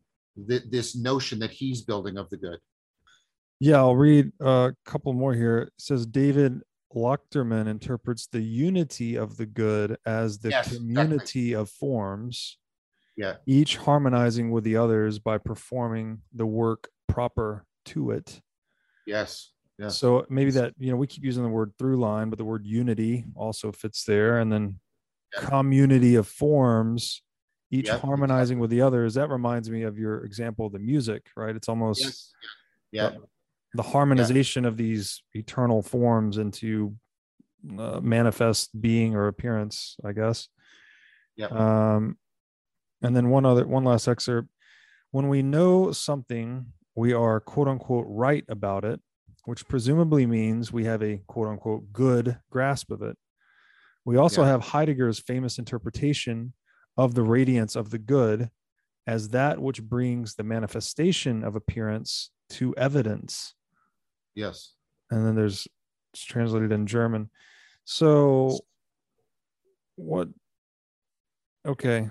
Um I'm gonna skip ahead one more time too, because they, they get in so they're they're I guess he's laying out these different ways to approach the nature of the good, different Yes. aspects maybe of the good, perhaps. And then he's getting working his way towards goodness as the measure. And this is on on page 113 Yes. um let me make sure well i should probably not skip this actually so there's a point that aristotle makes that relative goodness well plato and aristotle make the point relative goodness is always derivative of fundamental goodness so we're back to that Yes. kind of relative and absolute Yeah. you can't take out one and leave the other uh and this means when a thing is loved for its own sake, this means a thing worthy of being loved as an end has its own irreducible being. Yes. And then at the end of this, he says, in other words, the intrinsic goodness of a thing is just its quote unquote in itself character. Socrates Yes. implies such a sense of goodness in the, the Philebus, where he writes, the difference between the nature of the good and everything else is this any creature that was in permanent possession of it entirely and in every way would never be in need of anything else, but would live in perfect self sufficiency. So, the self sufficiency, um, I think, is another one of those aspects of the good, right? It's it's a standalone quality.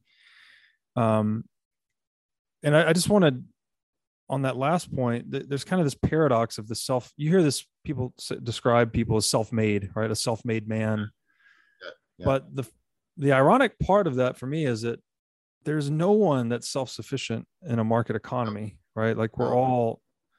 All Yeah. dependent on one another. So um I guess that's kind of paradoxical in a way that you are you're self-made in the sense that you went out and conducted relevance realization and Yeah. Yeah. ac- yeah. accorded your actions in order with the good or you you provided goodness to people in some good or service and then you were became wealthy in the process but at no point in that process were you truly independent right? You're obviously Oh, selling to people working with people etc Using the same um, language back to them and all kinds of yes things. yes exactly. So i'll stop there and let you maybe just touch on a couple of those couple of those approaches to the good and then we can move on. Yeah so i think uh, i mean and and let's uh, sort of caution the readers uh, we can't do it. Schindler takes time to go through each one of these uh, arguments of uh, interpretation and, and then make, show how his proposal can th- can thread them together um, in in a, in a quite plausible and convincing way. Um, uh, and so the the the self-sufficiency and this goes towards um i think spinoza is really good on this. Uh, so if we uh, if we say that love uh, and and knowledge are both pursuing the whole and that reason is going to be the binding of uh, love to knowledge right and which in there right, and we're getting there right then Spinoza actually asks, what is the what is the only thing that is actually the whole and possesses the self-sufficiency? And then he he gives the famous answer um, God or nature. Now, first of all, I want to I want to point people to uh, the excellent book, the best book on Spinoza, like just like this is the best book on Plato, uh, uh, uh, Claire Carlisle's um, Spinoza's Religion. And I just had a video, uh, Voices with Vervaeke, uh, with Claire on this book, right? And, and, and so when you get that, you get the idea, oh, right. What I'm actually talking about, what I'm actually loving, if I'm loving self sufficiency, is I'm not actually loving myself for the very reason you just gave. I am only a mode that participates to some degree in the self sufficiency of God or nature. And let's remember when Spinoza is saying that, he's not saying that the way we might hear it as our traditional notion of God or our traditional notion of nature. He's asking you to look beyond our traditional notion of God and our traditional notion of nature and to get something beyond the two of them. Very much, I would say, like Plato's The Good or the Neoplatonic one. Right. And so, right. as soon as you do that, you realize, oh, what I'm actually loving is not something that I possess. I'm loving a participation in the self sufficiency, the realness of God or nature, the good. And then you realize, oh my gosh, that's exactly what love is. Love is, uh, you know, an apprehension and an appreciation of your participation in something, right? And, and then the, and then the two come together like this. That's beautiful. Yeah. So the the the through line there and that self sufficiency is that. Oh, you know what I'm reminded of here is uh, Perl's book Theophany again, where he describes Art. God as overflow. I think right where it's yes, yes, yes so yes. much goodness in this thing. It's just overflowing into all the forms. So it's giving yes. sort of uh, giving of itself, I guess. So that if you're self sufficient, yeah, exactly. Finish that, that, thought. Only the only the truly self sufficient. You're emulating God. Yes, yeah. yes, yes, yeah. yes, yes. And, th- and, and this is how the Neoplatonists were picking up on the Stoic idea of self sufficiency as emulating the logos of reality. Uh, and Spinoza's picking up on that too. So there's a, there's a sense in which we can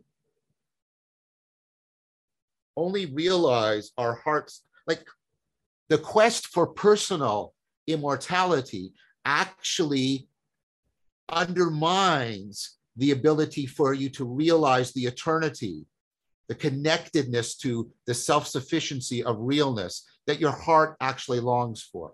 And this, this is like this is one of you know, this is you know an argument that Spinoza makes and other people make um, that the the way we have and, and Plato is really careful. Plato, we owe to Plato somebody who takes great care in in saying right distinguishing immortality from eternity because what was happening in Greek in the Greek philosophical revolution was the discovery uh, that the Greek gods were merely immortal; they were not eternal, and that and that therefore they did not satisfy the ultimate longing. But in the sense we're describing here of this wholesome, self-sufficient, therefore realness, right? the we were, we were talking about the eternal dimension of reality as opposed to something that's just everlasting or immortal. Transcendent of space and time rather than um right. enduring Where, space and time. Right right. But trend but transcending again not as above space through not above. Yeah. yeah yeah exactly exactly exactly. And and and spinoza basically talks about this. He talks about uh, you know, right sort of space time and, and you know thought as different aspects right? Different attributes of nature but he says nature god or nature is actually you know something that has infinite attributes and we are we're only aware of two of them. Um, so there is an ex, he has a sense of this uh, uh, uh you know almost incomprehensible through line wow. It's very fascinating. Um And so I'll continue on to page 113 here. I thought this was very, a very interesting excerpt. Schindler writes The same notion can be found in another expression Plato uses to characterize real beings, namely that they, quote unquote, remain forever according to themselves and as themselves. Yes. If goodness is a measure, or indeed the measure, insofar as it is what is most perfect and complete, to share in goodness would be to be in a complete way. So being in a complete way. Yes. It would thus make sense to characterize the good as Plato does in the Republic, specifically as quote unquote, as what quote unquote preserves and benefits, in contrast to the bad that corrupts and dissolves. Yes. In the yes. Phaedo, goodness is, so to speak, the glue that binds things together, while Yes. badness entails disintegration because it renders a thing an enemy to itself. Yes. And I'm just reminded here again, Perl's notion in Theophany of God as like the glue that holds together hierarchies. Yes. And our Eh, technological manifestation of that in the world is money. Like I think that Yeah. that's my Yes. deep philosophical intuition about money that it's all this it's this relational thing. It's not really subjective, it's not really objective. It seems like it's transjectivity incarnate, maybe yes. something Yeah, like yes. that. And um, it all comes back to this unity, this unification function of the good uh, that seems important for both measurement and uh, you know working together to, to- self-sufficiency, but not non-self self-sufficiency in a an interdependent way, I guess you might say. Exactly. The absolute bound with the relative. And Yes. so, and so this this is why the Neoplatonists, uh, uh, you know, equate the one with the good because their idea is the being of something, right? It is is how it is one. Uh, Right? And we talked about this last time, right? Uh, you know what what makes this a being is somehow that it's one through all of these changes and all of these aspects and all of these perspectives. But it's important to understand this oneing as not homogenization, right? It- Right. it is not an eradication of the differences. It is the oneing of the differences. And, and it's also, so it's the oneing of the differences is the return, right? And the different, the differentiating of the one without ever fragmenting out of being is the procession. But when you think about what we talked about last time, how evil is ultimately self-destructiveness, you can see how evil is sort of anti-one, if I can Yes. coin that really uh-huh. mangled term, right? And so the the what what what- this is this is to want to know something is to want to know according to this model that which binds it together which is also its how it is whole without but that doesn't mean again that you've grasped the totality because it's always transcendence through. The transcendence through never ends right? And then that is again very well it, it overlaps with your relationship to a person.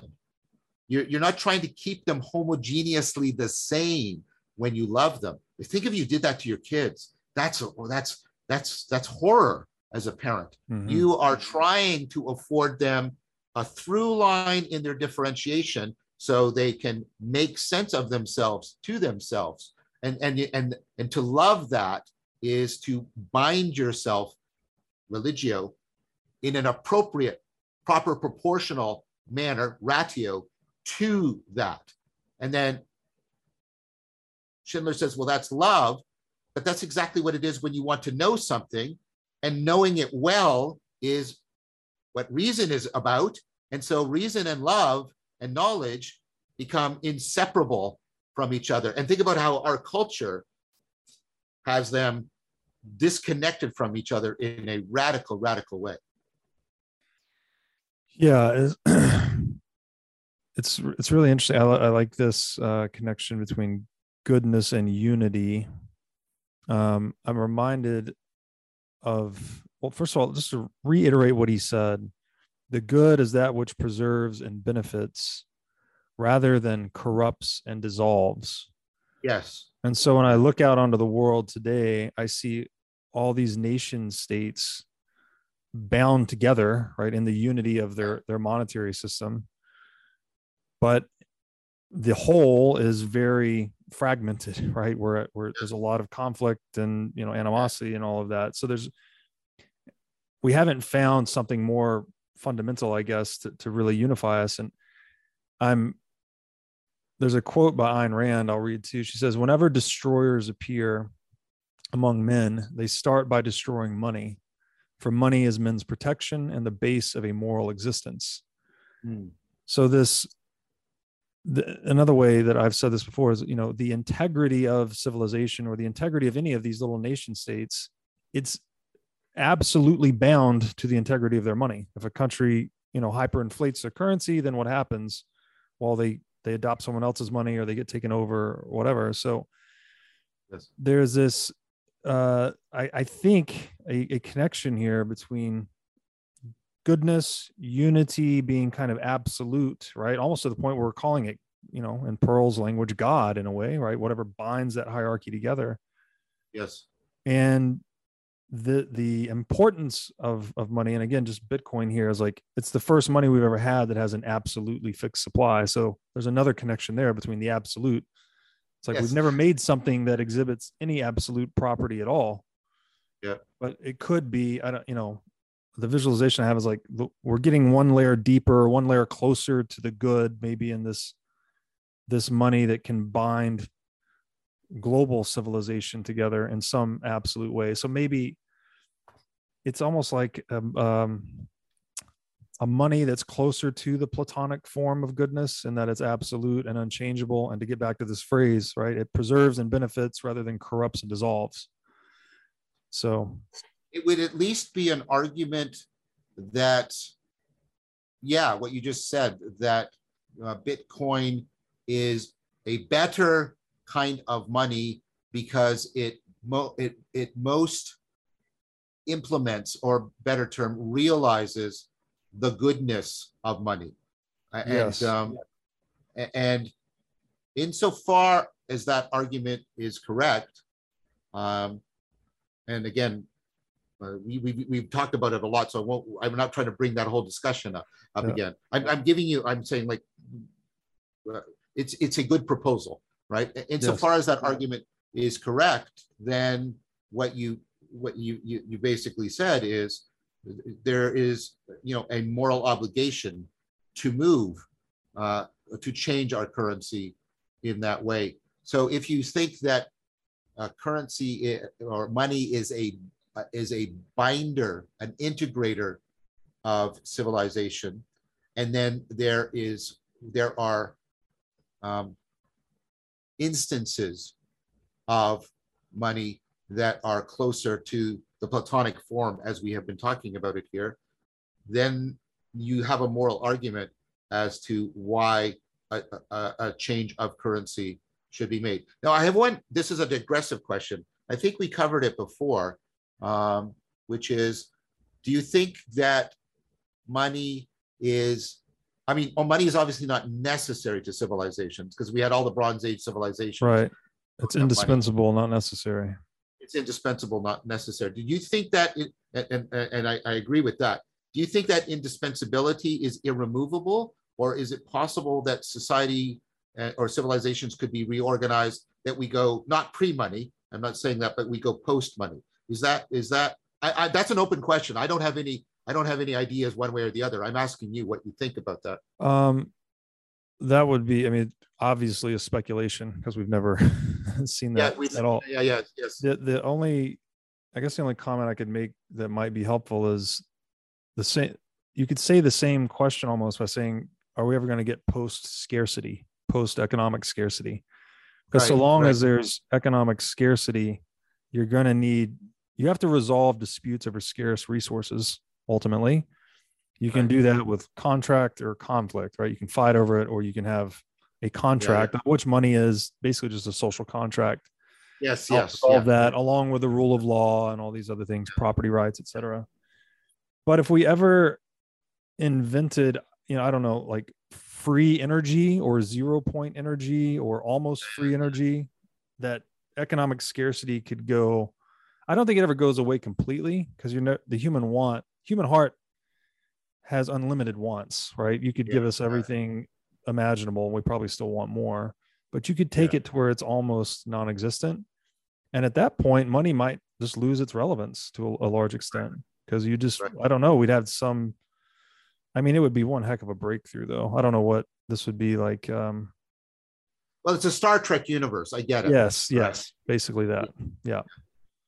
Yeah. All right. So Uh, could I we get post money? I would say, yeah. If we can, to the degree we can get post scarcity, we could get post money. Right. Right. Okay. I, I just wanted to ask you that question. It's interesting what you had to say. I, No. We don't have to stick to digression. I just wondered.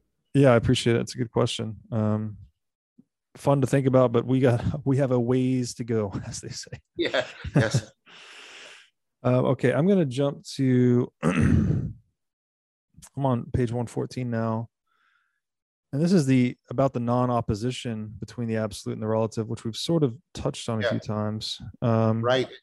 And that's again, that's that's liberating this distinction from the two worlds mythology in a mhm. profound way, a really Yes. profound way. Yes, indeed. So I'll read this one excerpt here. Schindler writes logically, while the relative is in some sense opposed to the absolute, the absolute is not in turn opposed to the relative, but mm. inclusive of it.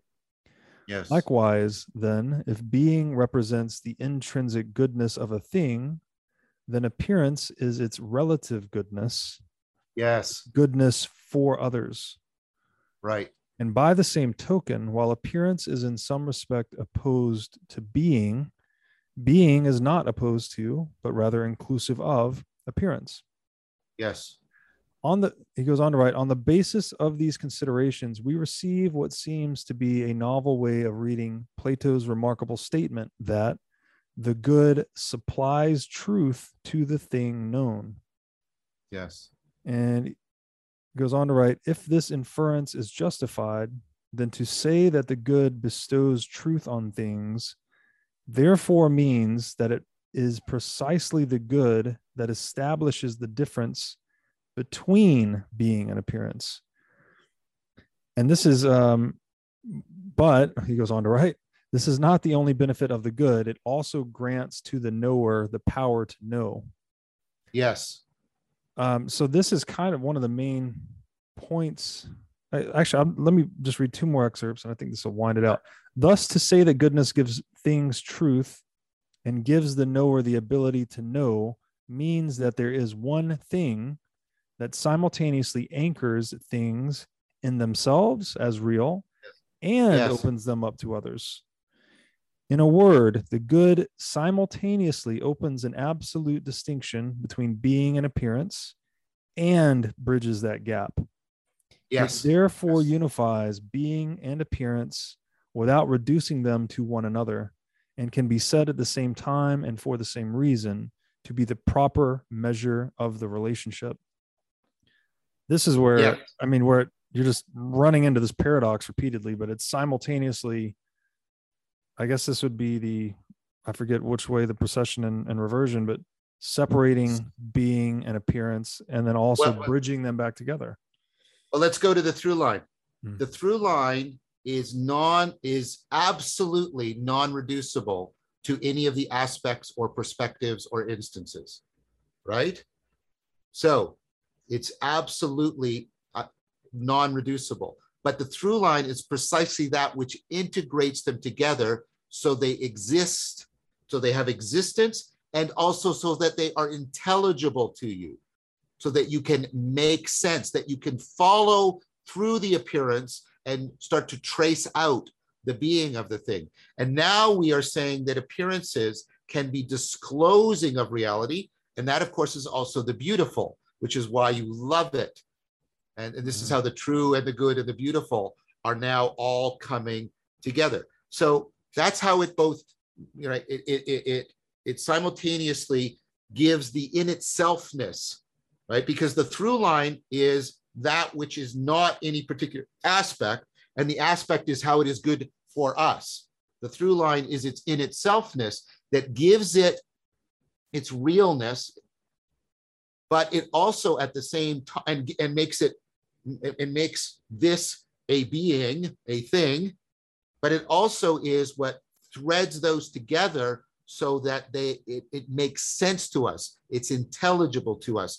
Our intellect can grasp it in a way that we can find it meaningful such that we can make claims about it, etc., etc., etc., That, yes, no, it's beautiful. And the thing that comes up for me again, Perl's book Theophany, where he gets yeah. into symbols and how they simultaneously conceal and reveal. Yes, yes, yes. And so, th- does being then, or maybe appearances, maybe both, I'm not sure. Is there some symbolic nature to this? Well, that's exact. Oh, that's exactly it. The the right uh is right? The eidolon and the eidos, right, and, and the idea that um, the, the the the the aspect can become an idol in which the aspect claims or and makes a claim upon us to be the whole. Right. To be right? Right? To be the source of the being of the thing. Or it can be an icon in which it is trying to be good to us relevant to us but also challenge us to see that there is something beyond that aspect there is actually right the melody of all the aspects and the harmony between all the melodies, except of, right. the perspectives and etc. and etc.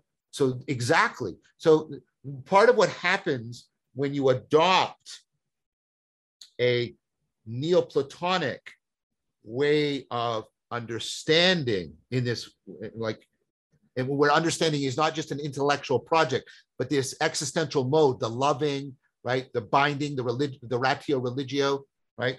Is you you come to see the world symbolically. This is Jonathan Pageau's big argument, mm-hmm. uh, uh, right? Is that and, and you have to understand that he doesn't mean what we typically mean by symbol. And, and this is what you're putting your finger on. Normally, when we do a symbol, we say how this stands for this right? And they're just two different things. And it's right, but that's not what he means. He means exactly what you said. No, no, what we're talking about is how any aspect or right, any presentation, any appearance is actually a doorway to right the the, the, the through line, the form, the eidos. Now, right. that's the revealing. How is it concealing? It's concealing because we we we think in aspects we think in like we, we, we think in aspects we think in perspectives we think in categories and the symbol is also concealing because it has to come into our world into our perspective so a way of thinking about it is a symbol is something that you readily invite into your perspective but it it tries to blow you out of and call you ecstasis call you beyond any perspective. Yeah, that's beautiful. Um, it's so what it's a uh, again a a symbol. It's kind of like hmm, what am I trying to say here?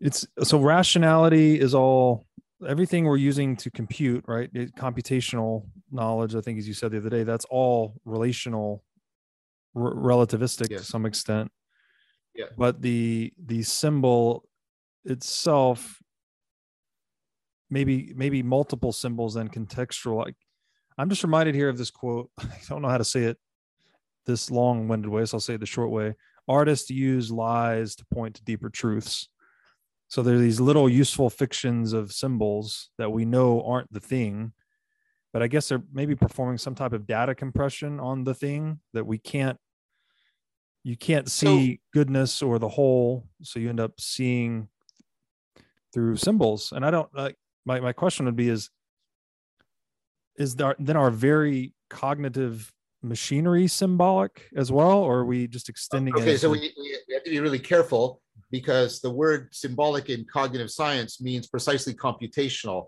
because the Hmm. word symbol is just this relationship, right? Um, it- it's the it- it's basically uh, that we have like mathematical symbols that stand Hmm. for propositions and stuff like that. That's not what we might call a religious symbol, Mhm. ratio religio, that Hmm. tries to bind us, symbol on, to connect, to join, tries to bind us to a world that we are, are not yet in and, and tries to call us beyond. And so that it might sound odd, but but try to go with the uncanniness. Your relationship to your beloved is in that sense symbolic. Not that she stands for something or she's assigned for something, but that, right, you are always trying to see through in both senses of the word of beyond, but by means of the appearances that she is generating. That's what phenomenon means, the shining. So Right. she there's there's a way in which she's always shining to you, but you're always trying to see back through the shining to what is always right receding and withdrawing Hmm. right from you in, in, in, in that sense and so it's it, it, it's it's important to realize that that that to well like jonathan says symbolism happens. It's not you just using one thing to point to another. It is you being bound up. Ratio religio in this process of ecstasis that is both reason drawing you to the whole love drawing you to the whole the way intelligibility is unifying and holding things without totalizing them for you. So oh, oh, here's a metaphor the symbol simultaneously reveals and conceals because it's translucent. It's like i can simultaneously see my lens and see through them. And being able to see them right allows me to become aware of how the medium might be but i also can see through it and realize that right right realize by means of it to something deeper so symbols are translucent in that sense Yeah, no, that that lands well. And I skipped this earlier, but since you said that, that um, it ha- you said it happens. I, I think you said symbols that's happen. jonathan's jonathan's uh, jonathan Pageau tries to get at this and he would not object to this i believe very strongly uh, he tries to get to this neoplatonic notion of a symbol by saying symbolism happens Mhm. we participate in it and it has a life of its own if you properly understand the nature of a symbol Right. And this this is back on page 99. He describes this is Schindler describing how truth happens. Says it is not that truth is simply there and then it is received by the soul to give rise to understanding. Instead, truth, along with the understanding, happens as something yes the soul co-generates in the coupling. yes yes and this is to your point about schindler is again and again emphasizing the transjectivity throughout all of this totally totally and for me so here's you know the the, mic drop moment maybe or, something or uh, right transjectivity is the through line between subjectivity and objectivity Right. See, that's where, and again, back to the Pirsig and Lila, that was his whole notion of dynamic quality being something Yes. superordinate to subject object. Yes the- exactly You got you have to read the book sometime. I agree that I, I don't know the deal with him and Plato. They come to like the same conclusions, but he's sort of pushing back against what I haven't figured that part out because I don't know enough about Plato. But the the vignettes and the language and the way he describes it, it's really, really profound. Um I, I, I believe so. And I, I mean, I've read portions of it and I've been in, in discussion with Sevilla uh, King about it. You, you, you should, uh, if you're a Pirsig fan, uh, you should, t- you should go on her channel or, or sometime because she is the person bringing Pirsig to life and creating, I, and I mean this, a philosophical community around Pirsig's work. Yeah, yeah, we've I've actually uh, traded notes with her several times. Um, we've talked, yeah, online and offline. So I, I do look, I, I look forward to having her on the channel and just talking through the whole book. Yeah. But um, Yeah. I th- yeah, I you'll appreciate it whenever you. And I'm sure you've got a long reading list, but whenever you get around to it. Um, Okay, I will jump forward again. I think this is really important, and we don't have a ton of time left, but um, maybe to conclude the point on the goodness, I really like this line. Schindler wrote, Goodness as what relates things most properly to themselves and to others is Yes. therefore perfective unity. Yes. And I thought that just summed up all the different approaches really Yes. nicely. Yes. Yes. And um, you know, this it, it- I guess that points back to the logos to some extent that it's kind of the yes. the unifier of the knower and the known. Yep. And, you and, know, and yes. Yes. God very is much. the, God is the word. God is logos. The logos is good. God is good. It, all these Yeah, things yeah. sort of come together. Yes. Um, but now we should probably jump ahead a little more because this is important to talk about the cave, the Yes. divided line, Yeah. and the nature of appearance, which this, you know, he draws on this uh the rest of the book. So let me just see what I should read here. Uh, I'm just going to read a couple of these excerpts. I'm not. I'm just jumping in. I'm not sure which ones are going to be relevant or not. I guess we'll realize it as we go. Uh, in Book 10's discussion, Plato defines art as an imitation of appearance that aims at the appearance of the appearing thing as appearing. yes. In other words, the lowest level of the divided line depicts Yes. not just the physical appearance of things, but appearance-ness as such, the very phenomenality of things considered in their phenomenality as distinct from the object of which it is the appearance. Yes. The lowest level, we might say, presents the perfection of appearance. Um, sorry, I should pause us right there. Would you mind? Because I realize we just jumped into the divided line in the cave. There Yeah. might be people that don't know what the hell we're talking about. Um, are you comfortable just setting up the, the cave and talking about the divided line and uh, its relevance to everything we've been talking about? Okay. Uh, so the divided line is a, a a model Plato uses uh, for, sort of for the different levels of knowing i- i- as they are bound to uh, different levels of reality or understood as realization in both the sense of the making of the things and the making of their knowability, their intelligibility. Uh, um, and so, and, and, then what Plato does is he, he, he, he, or like the arts are uh, at, at, at the lower realm, and then he puts various things, and there's, there's mathematical knowledge is higher up.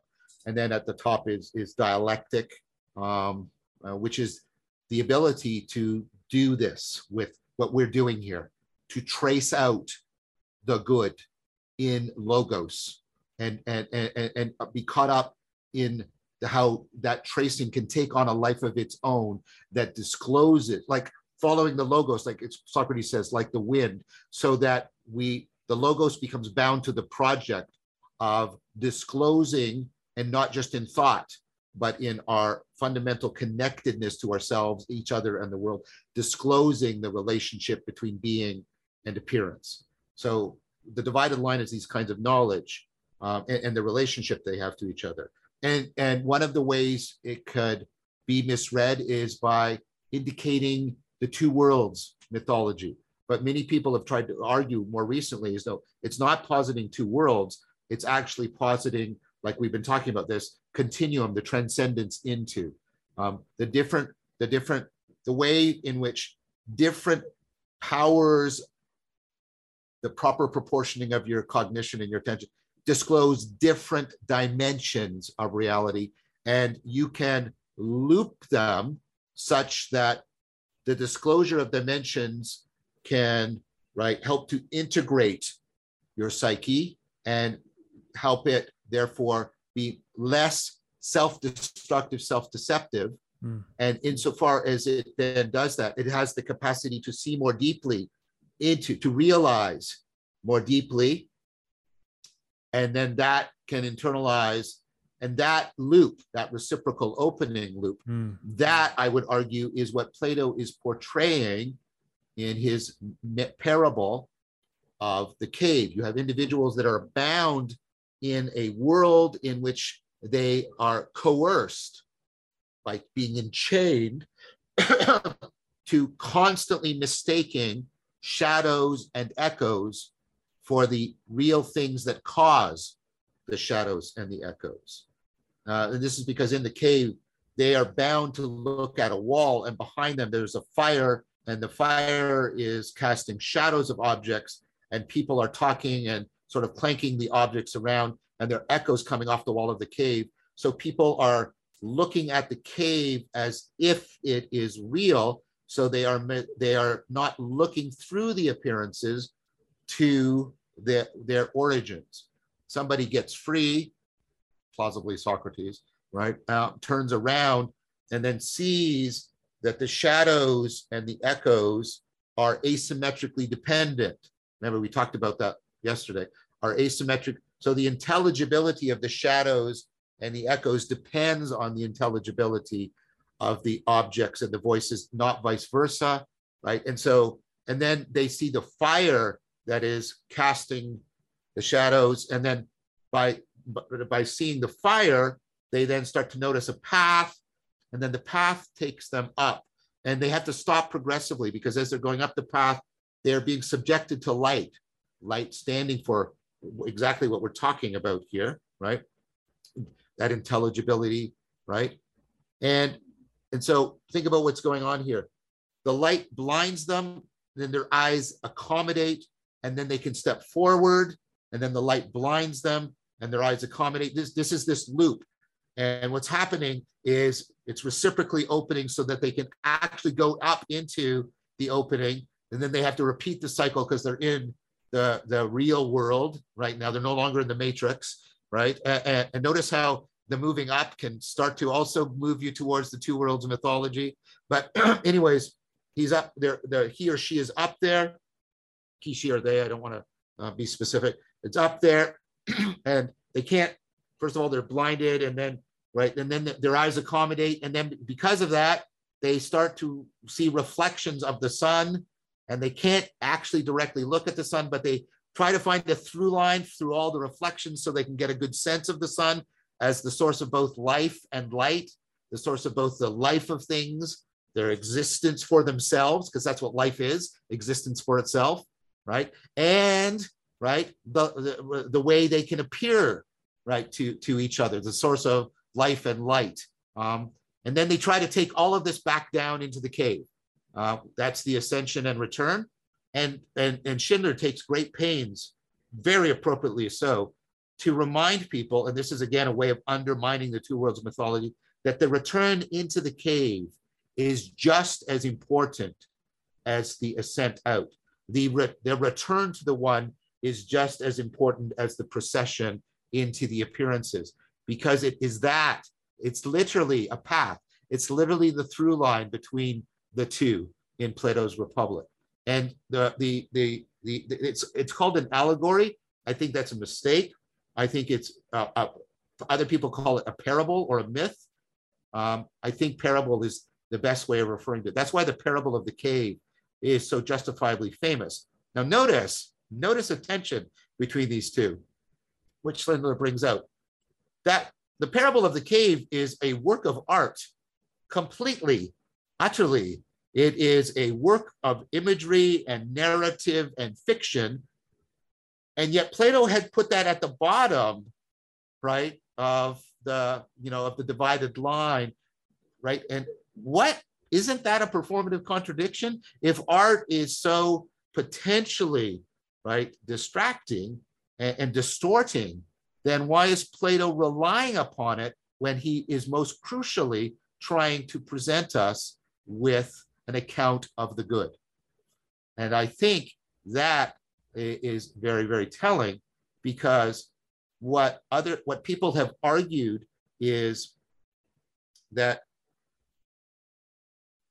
Plato is emphasizing in the divided line a continuity rather than a like a, a, a, a divided schema.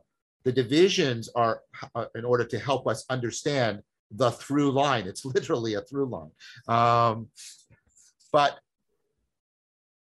Plato is Schindler argues, is ultimately not contradicting himself, because he thinks that there is a way in which, in dialogue,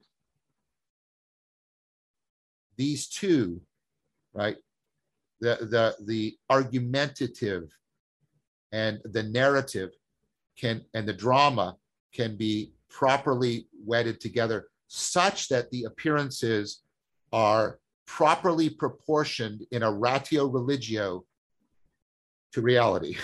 Sorry, that was a long speech, but I was trying to bring it all together. Oh, that was excellent. Yeah, that I learned a lot from that. um, I love the the eyes adjusting you're describing. Yes. Going yes. up and down because that's I mean that is actual reciprocal opening, right? So that is yes, yes, again, very, very much. very deep physical manifestation of love and perhaps enlightenment. And then the the divided line, like it's almost maybe a bad name because it is more it's it's tell me if I'm wrong, but it, that, that's supposed to be the line where the sunlight stops going into the cave, right? So there's gradations on it. Is that what he's referring Yes. to? In, in, in that sense. Yeah. Um, So it's the gradations of the through line, maybe. yes, yes. I'm trying to remember where, was it in this, was it in Schindler? I, I can't remember with confidence where, uh, no, I think it was in Gonzalez in uh, the anthology New Perspectives on Platonic Dialectic, emphasizing the con, the continuum of the line um, a- as the more fundamental reality behind the divisions. And we have tended, because of the influence of things like the two worlds mythology, to emphasize the divisions and almost as if there's separation there, when of course there's no separation at all, right? Um, the, the, the, the, the, the thing I want to again rem- remind people is wisdom is not only the reciprocal opening, because when when Socrates or whoever it is returns back into the cave, they have to go through another pro. They have to be blinded again. In fact, they can't move around in the cave. But what they have to do, and this is Plato's part, is point is they have to remember such that they can become a symbolon, a symbol of that to the people that are in the cave. And of course, um, and, and, and Schindler is all about how you've read, you're reading through the book, how Socrates is not just speaking, he's a symbolon Right. uh, uh, of right the good throughout Yes. the republic. He is enacted philosophy, basically. Right? Yes, yes, yes, yes, yes. Yeah, and there's a deep mythological resonance there. Um, but one of the things that comes to mind is may sound silly, but the, the Dark Knight trilogy where he's going back to Gotham. he has to be a yes, symbol of justice, right? He can't be a man. As a man, he's relative and fallible and all this, but yeah, as a yes, symbol, yeah. he's closer to the absolute that he's trying to represent. and, Uh, and, and that is that is the existential challenge of the neoplatonic way of life because you always have to be and here's Hyland's title again you always have to be finite transcendent you have to be that which is trying to exemplify and enact the transcendent without ever li- losing the pole the, the, the that you are a finite fallible falsehood foolish being Right. and that's that's the challenge, right? And that's why Socrates is he will exemplify wisdom, but always deny that he has any complete grasp or knowledge of it. Right. Yeah. Yeah. Keeping his feet on the ground, so to speak. Yes. Um, I'll read just a couple of more of these excerpts here. Uh, Schindler writes more specifically, the line in re- reference to the divided line designates a particular relation between the soul and reality, a Yes. relation with both a subjective and an objective component. Exactly. Plato explicitly states that the segments of the line represent varying degrees of manifestness. Yes. This third Yes. segment of the line then lie any intelligible objects, not as known in themselves, but rather as hypothesized for the sake of further conclusions.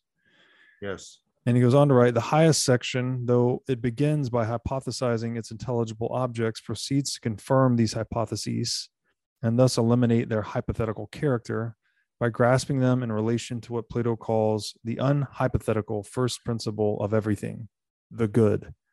Exactly. And he finally goes on to write the line divides not only the sensible and the intelligible, but more specifically, phenomenality and intelligibility as such. Yes. Um, really good stuff. And I'll, I'll read one more here too. Those at the bottom of the cave are the spectators of the images of images, which means Yeah. they view things as severed from all contact with reality. Yes. In this sense, the content of their experience is purely conventional, without roots. As far as they can possibly be aware, Plato depicts them as prisoners. yes. Um, and I just the images on images thing. I, he, the um, I think he goes on to write that they're like participating in their own imprisonment, something to that effect. But um, Well, think of social media. Think of think of Twitter and TikTok, right? Yeah. And and and and how that's imprisoning people. They th- they think they have absolute freedom of choice and communication, but they are they are right mistaking these images for reality, and that is actually undermining people's mental health. We're now Mm. getting increasing evidence for this. So while they think they are exercising their freedom, this goes back to our freedom discussion, they are actually imprisoning themselves because they are actually undermining their capacity to think and reflect and to connect as they are suffering increasing anxiety, depression, and a, a- an undermining of their attentional capacities. Right. No, that that definitely makes sense, and I'm I'm glad you brought up the technology because I I was going to take this towards money that, you know, the dollar was an image of gold basically Yeah, for a long yes, yes. time, Yeah, yeah, yeah. then- all right. I hadn't thought about that. and then we Actual go shape. Yeah, yeah. well, then yeah. we go off the gold standard. So now you have an image of the image of the gold backed Right. dollar, which was an image of Right. gold. And Right. now what is this creating? Like it's creating this imprisonment where people, I think you you had like you said, you think you have all this freedom, right? You have a lot of dollars in the bank account. Yeah. And unless you're in Sri Lanka and you wake up the next day and all of the bank accounts are frozen or Yes. they've inflated what like it's you've just abdicated all of this responsibility without knowing it um and so Oh. you you become imprisoned in this false reality and it's something about that i guess how far divorced the image is from the underlying reality. That is the magnitude of the imprisonment. And that's where the icon darkens. It loses translucency and becomes the opaque idol that you are now looking at rather than looking through. Very Yes. much that's what, what what plato is trying to to get at. The, the thing i would I, robert i don't want to disrupt the flow but i really i, I want to make sure we've given uh, we, we've touched on it again again but maybe i could request like i, I really want to make you know have we really shown the the complete inter interpenetration of you know of reason and love with respect and, and so we've got the interpenetration of intelligibility and goodness and then we and, and that and that is that is enacted and, and, and, and participated by the complete interpenetration of reason and and love because the, the, the schindler is trying to show how right? And and and, and by the way this is also in, in, in spinoza. I'd like to point out this to people because spinoza is the most logical of philosophers but he repeatedly argues right that reason cannot find blessedness on its own. It needs love precisely because love is the ecstatic component of reason it is that which calls us beyond any particular frame any particular idolization we've Mhm. made of any particular theory or construct or per egocentric perspective right love is the ecstatic element of reason insofar as reason is reaching for the whole love Yes. reason are interpenetrating and and and for me this is one of the great great claims of plato because it completely gives you an understanding of how contemplative rationality is different from computational ra- rationality which is different from communicative rationality Yeah, no, it's excellent point. Maybe we can let's try to get through because the end of the chapter goes into this. So I'll just read a few excerpts. Um, right. Schindler writes, well, he writes a number of things. Love thus proves to be an indispensable aspect of coming true to knowledge. Yes. Um, sorry, that, that was kind of conclusive. Let me back up and read one that might feed into that a bit more. So, shorting, uh, Schindler writes, according to Nalin Ranasinghe, the cave is nothing more or less than the absence of a certain generosity in one's disposition toward reality and grace. Yes. He goes on to write liberation, in other words, is the movement from a sheer self centered view of reality to a bonocentric view. Right. And uh, we'll come back to that word. To put it another way, it is a movement from the reduction of a thing to its relation to me to seeing it as existing in its own right, as good yes. in an absolute sense, which, to say it yet again, includes its being good for me without being limited to that mode of goodness. Yes. What brings about this movement? If the good in its twofold nature is what establishes the difference between being and appearance, it is also the bridge between them, as we said earlier. Yes. Yes. We wish to suggest that love grows precisely because it is set on a single object that has a twofold nature, which is the good. The movement beyond the visible image nevertheless draws on the first impulse towards the image because it is one and the same good that is its source. Um, let's see. Goodness, okay. I wanted to get to this defining love as an absolute. So just a couple more. As Iris Murdoch once put it, love is the. Difficult... I love this. This is one of my all-time favorite quotes, by the way. So go ahead. As Iris Murdoch once put it, love is the difficult realization that something other than oneself is real. Yes. In, in The Sophist, Plato suggests that the life experience one endures as one gets older aids in grasping reality beyond appearances and words. This is why Plato describes the philosopher's education not merely in terms of purely intellectual subjects to be learned, but also as the radical discipline of an ordered way of life, which involves an unstinting love of the whole. He insists yes. on the comprehensive love of labor that is required for its success. And just a couple of more short ones here. Love is self transcending of its very nature because it aims at what lies beyond mere relativity to the self. And uh, Di- Diotima insists that the whole of which love is ordered transcends mere relativity to the self precisely because it is absolute. Yes. So we get to this kind of deep connection between love and goodness.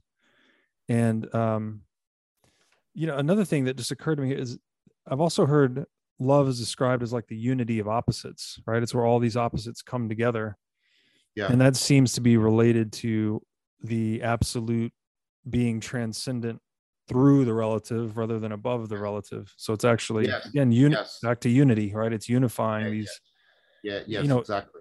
The yeah. the opposites, right? The things you would think are furthest apart somehow come together inside of love. Yeah. And uh, so the Neoplatonist Nicholas of Cusa um, w- w- really endeavored, uh, and he called learned ignorant learned ignorance meaning both learned and learned worthy of uh, honor um, is exactly the place where through love we can see the coincidence of opposites but we can't actually grasp it in logical thought. Um, and so uh, when you can turn a contradiction into a paradox that becomes an icon through which you grasp the, those non-logical identities. That's what Cusa is talking, and that again is a symbol, right? Um, right, because right. a symbol is binding things that are opposite to each other, the way we've talked about it. But uh, think about the, the the Murdoch quote: "Love is the difficult realization that something other than yourself is real." You could take out the word love and put reason in there, and it would still absolutely work. But it only works for contemplative reason because computational reason is not dialectical. It is not about stepping outside the. You can do, you can be completely computationally rational while staying within your egocentric perspective. Remember Hume? It's no, you can't give any reason why, why I should prefer, you know, the destruction right. of the whole world over the, uh, just, you know, the, the scratching of my finger, right? But if you understand the contemplative idea of ratio religio, then you see that it, it is also love and that love, right, is properly what is needed for reason. And, and when love is like ratio religio, it's going to be a wise thing. I, I, I and I, I happen to think,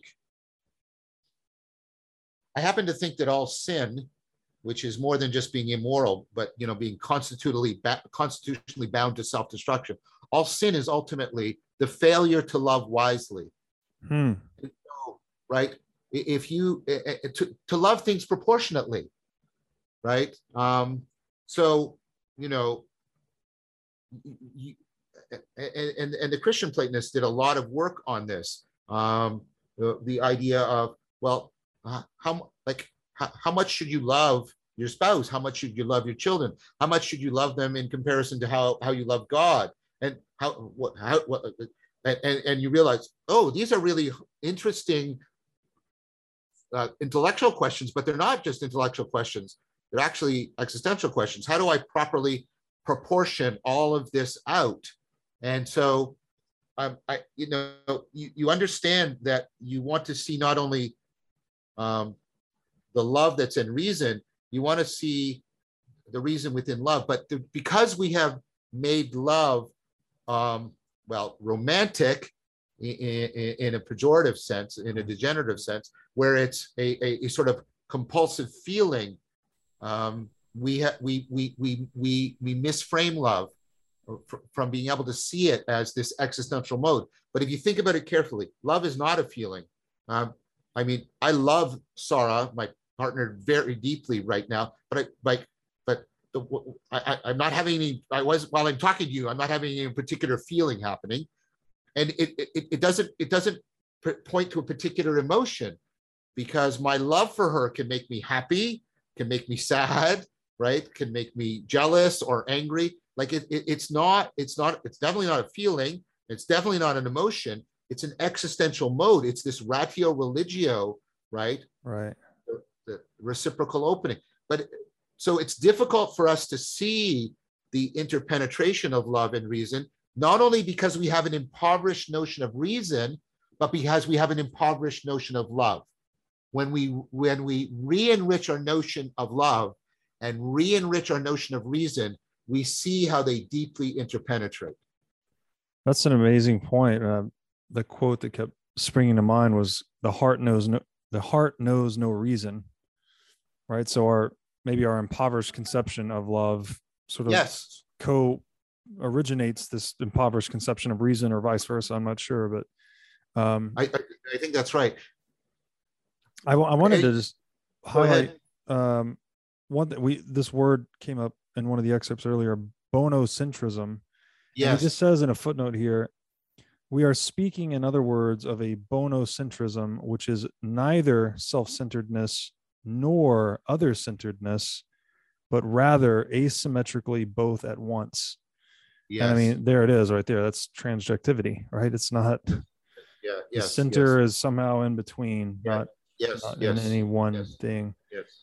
Um, sorry, did I interrupt you? No, I, I think that's exactly right. I mean, I think you can interchangeably also use uh, bonocentric and ontocentric, where onto means being in the way we've been talking about here, both what makes something to be, but also what makes it be knowable mm. to us and, and keeping them all uh, bound together. Yeah, absolutely. I'm going to read just a couple more excerpts before we run out of time here to try to get through love. He writes, and it is a madness because rooted in the absolute and in itself goodness of things, it cannot ultimately be justified and thus explained by anything beyond itself. Um, Can I just Right. interject there? Yes, please. That's that's Socrates, that's Socrates returning back into the cave. Mm, He seems mad to the people when he tries to talk to them. Ah, okay, right. Because he is uh, enlightened or Yes, something, right? Exactly. Yeah, and this is the I, I should have said that it we're now speaking to the ecstatic character of platonic love. Yes. Um, he goes on to write, as we suggested in the previous chapter, any description of something is by definition limited to the describable qualities of a thing. yes. Words can only say something about a thing. They cannot say the thing itself. Yes. They concern being as it appears rather than being as it is beyond any manifestation. And Yes. yet, as we have seen, truth requires precisely this a grasp of the reality itself, which is beyond relation and thus beyond description. To Yes. communicate such a truth will require more than words. What lies in this realm, the teleos of love, is really real reality Yes. which is colorless, figureless, and non-appearing. And I think that flows into what we are talking about earlier that that Socrates can't just articulate philosophy; Yeah. he has yes. to enact it. He has to be it, right? That that ultimately grounds out in praxis. Yes. Yes, exactly. So he has to symbolically enact it and be it. I, I just wanted to uh, another great masterpiece is Nishitani's Religion and Nothingness. Mm. And he defines religion as the real self-realization of reality. Could you say that one more time? I'm sorry. the real self-realization of reality. So we participate in a profound kind of realization that is one with the self-realization of reality. So there is no, there is no, there is, a, there is a conformity. There is no separation between our fundamental self-realization and the self-realization of reality. It goes back to Spinoza's point, how we participate, right, Right. in God or nature in a profound way. I think that answers the question I asked yesterday. Is like, are we talking about what's in here or what's out there? It's they're Yeah. they're one and the same, right? Exactly, exactly. And and and and again, Nishitani says that, and I I, I would put religion and nothingness in in the top five books I have read in my life for Mm. their philosophical and transformative profundity. The fact that he defines that as religion, and he's really talking about religio, and he is also using realization in the double sense that I use. I Mm. got it from him. right? Mhm. That's the ratio religio we've been talking about from the very beginning. And many people may say, well, that's not what organized religion is. Maybe so, but that's not what that's but we're talking about something that is this coupling to reality in a way that brings us into a reverential attitude Mm. and meta optimal grip with respect to it. Mm. Yeah, well said. Well said. Um, okay, uh, five more minutes here, and I promise I'll let you go. There's so many good quotes in this chapter. Schindler writes here being is at once the noun, adverb, and verbal predicate. It thus represents a perfect unity, which can nevertheless be differentiated into various aspects yes. designating not only the thing itself being but also i'm sorry but what it does also being and how it is doing it beingly Yes. it is precisely this that plato meant by saying that the good is the most precise measure. It allows an objective perspective because it demands a transcendence of all partiality. Yes. um uh okay w- one more here. To be sure we must keep in mind that the twofold nature of goodness is never lost. The absolute identification with the beloved object does not eliminate a relative difference from it the self-transcendence of eros is thus not the loss of the self but rather a forgetting of the self and a focus on what is good even Yes. while that goodness if it is good will always necessarily include a goodness for the self. Think about the flow state as a, as an example of just exactly that. Mm.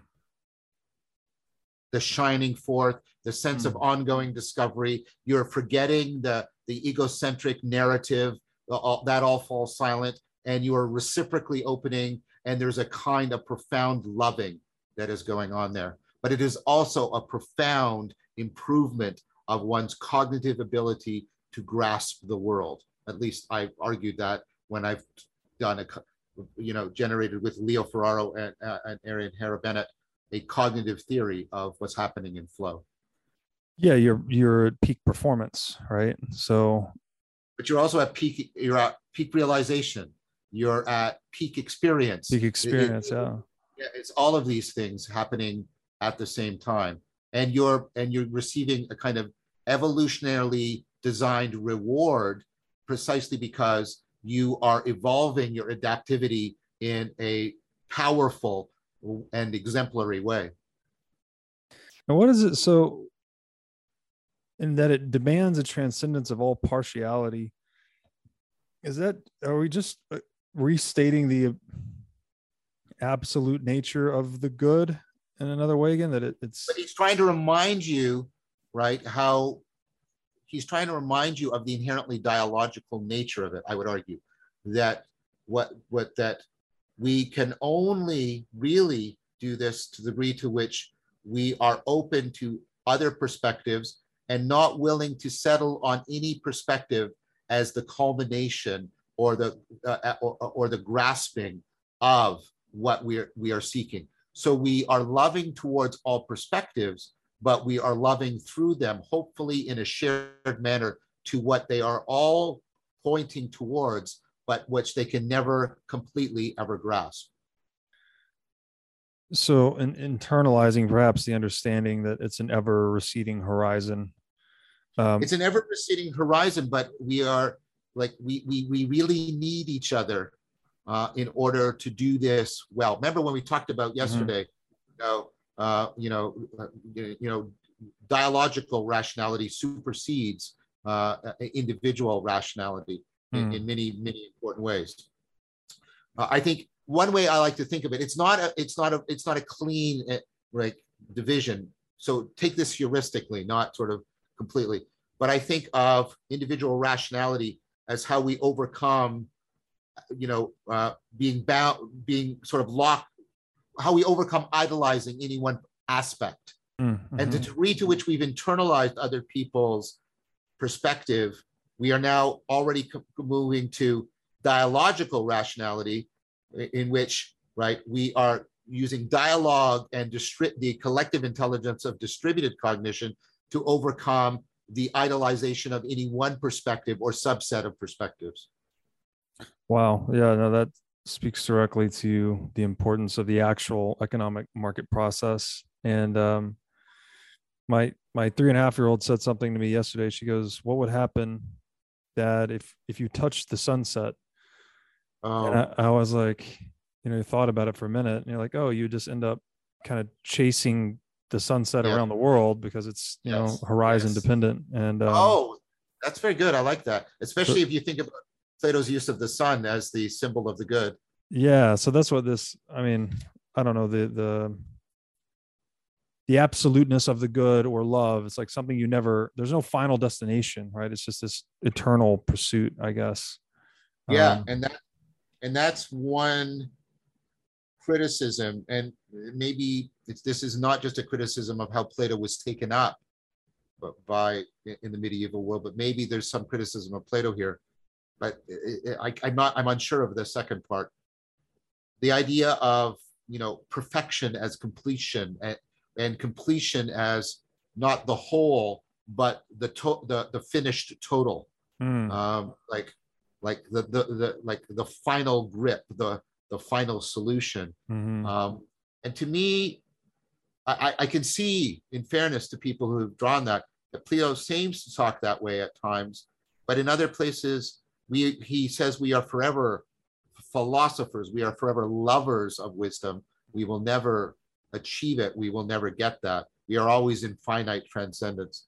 So I'd like to put aside talking about the sacred in terms of perfection, precisely because And I, I, I instead talk about the sacred as an inexhaustible fount of intelligibility rather than as perfection. Beautiful. Well, I think that's a great place to put a button on it. Uh, Okay. really enjoyed this again, and I will see you Yeah, back here tomorrow. Yes, I look forward to it. Thank you so much for facilitating this, Robert, and thank you the way you show up in this, like really authentically. You you make statements, but you're willing to reconsider and readjust. You you you enter into genuine dot dialectic, and you really afford the emergence of dialogos in this. And I, I want to thank you for that. It makes this, you know, a- an instance of exemplifying what we're talking about, not just talking about it. Oh, well, thank you so much. That's that's a very high compliment from someone like yourself. And um, yeah, this material definitely warrants that approach. I would think. exactly that that that that that wonderingly confident but also you know resolutely humble stance Yeah. that is exactly the appropriate approach Yes. Beautiful. All right. Looking forward to the next one. Me too. Take good care my friend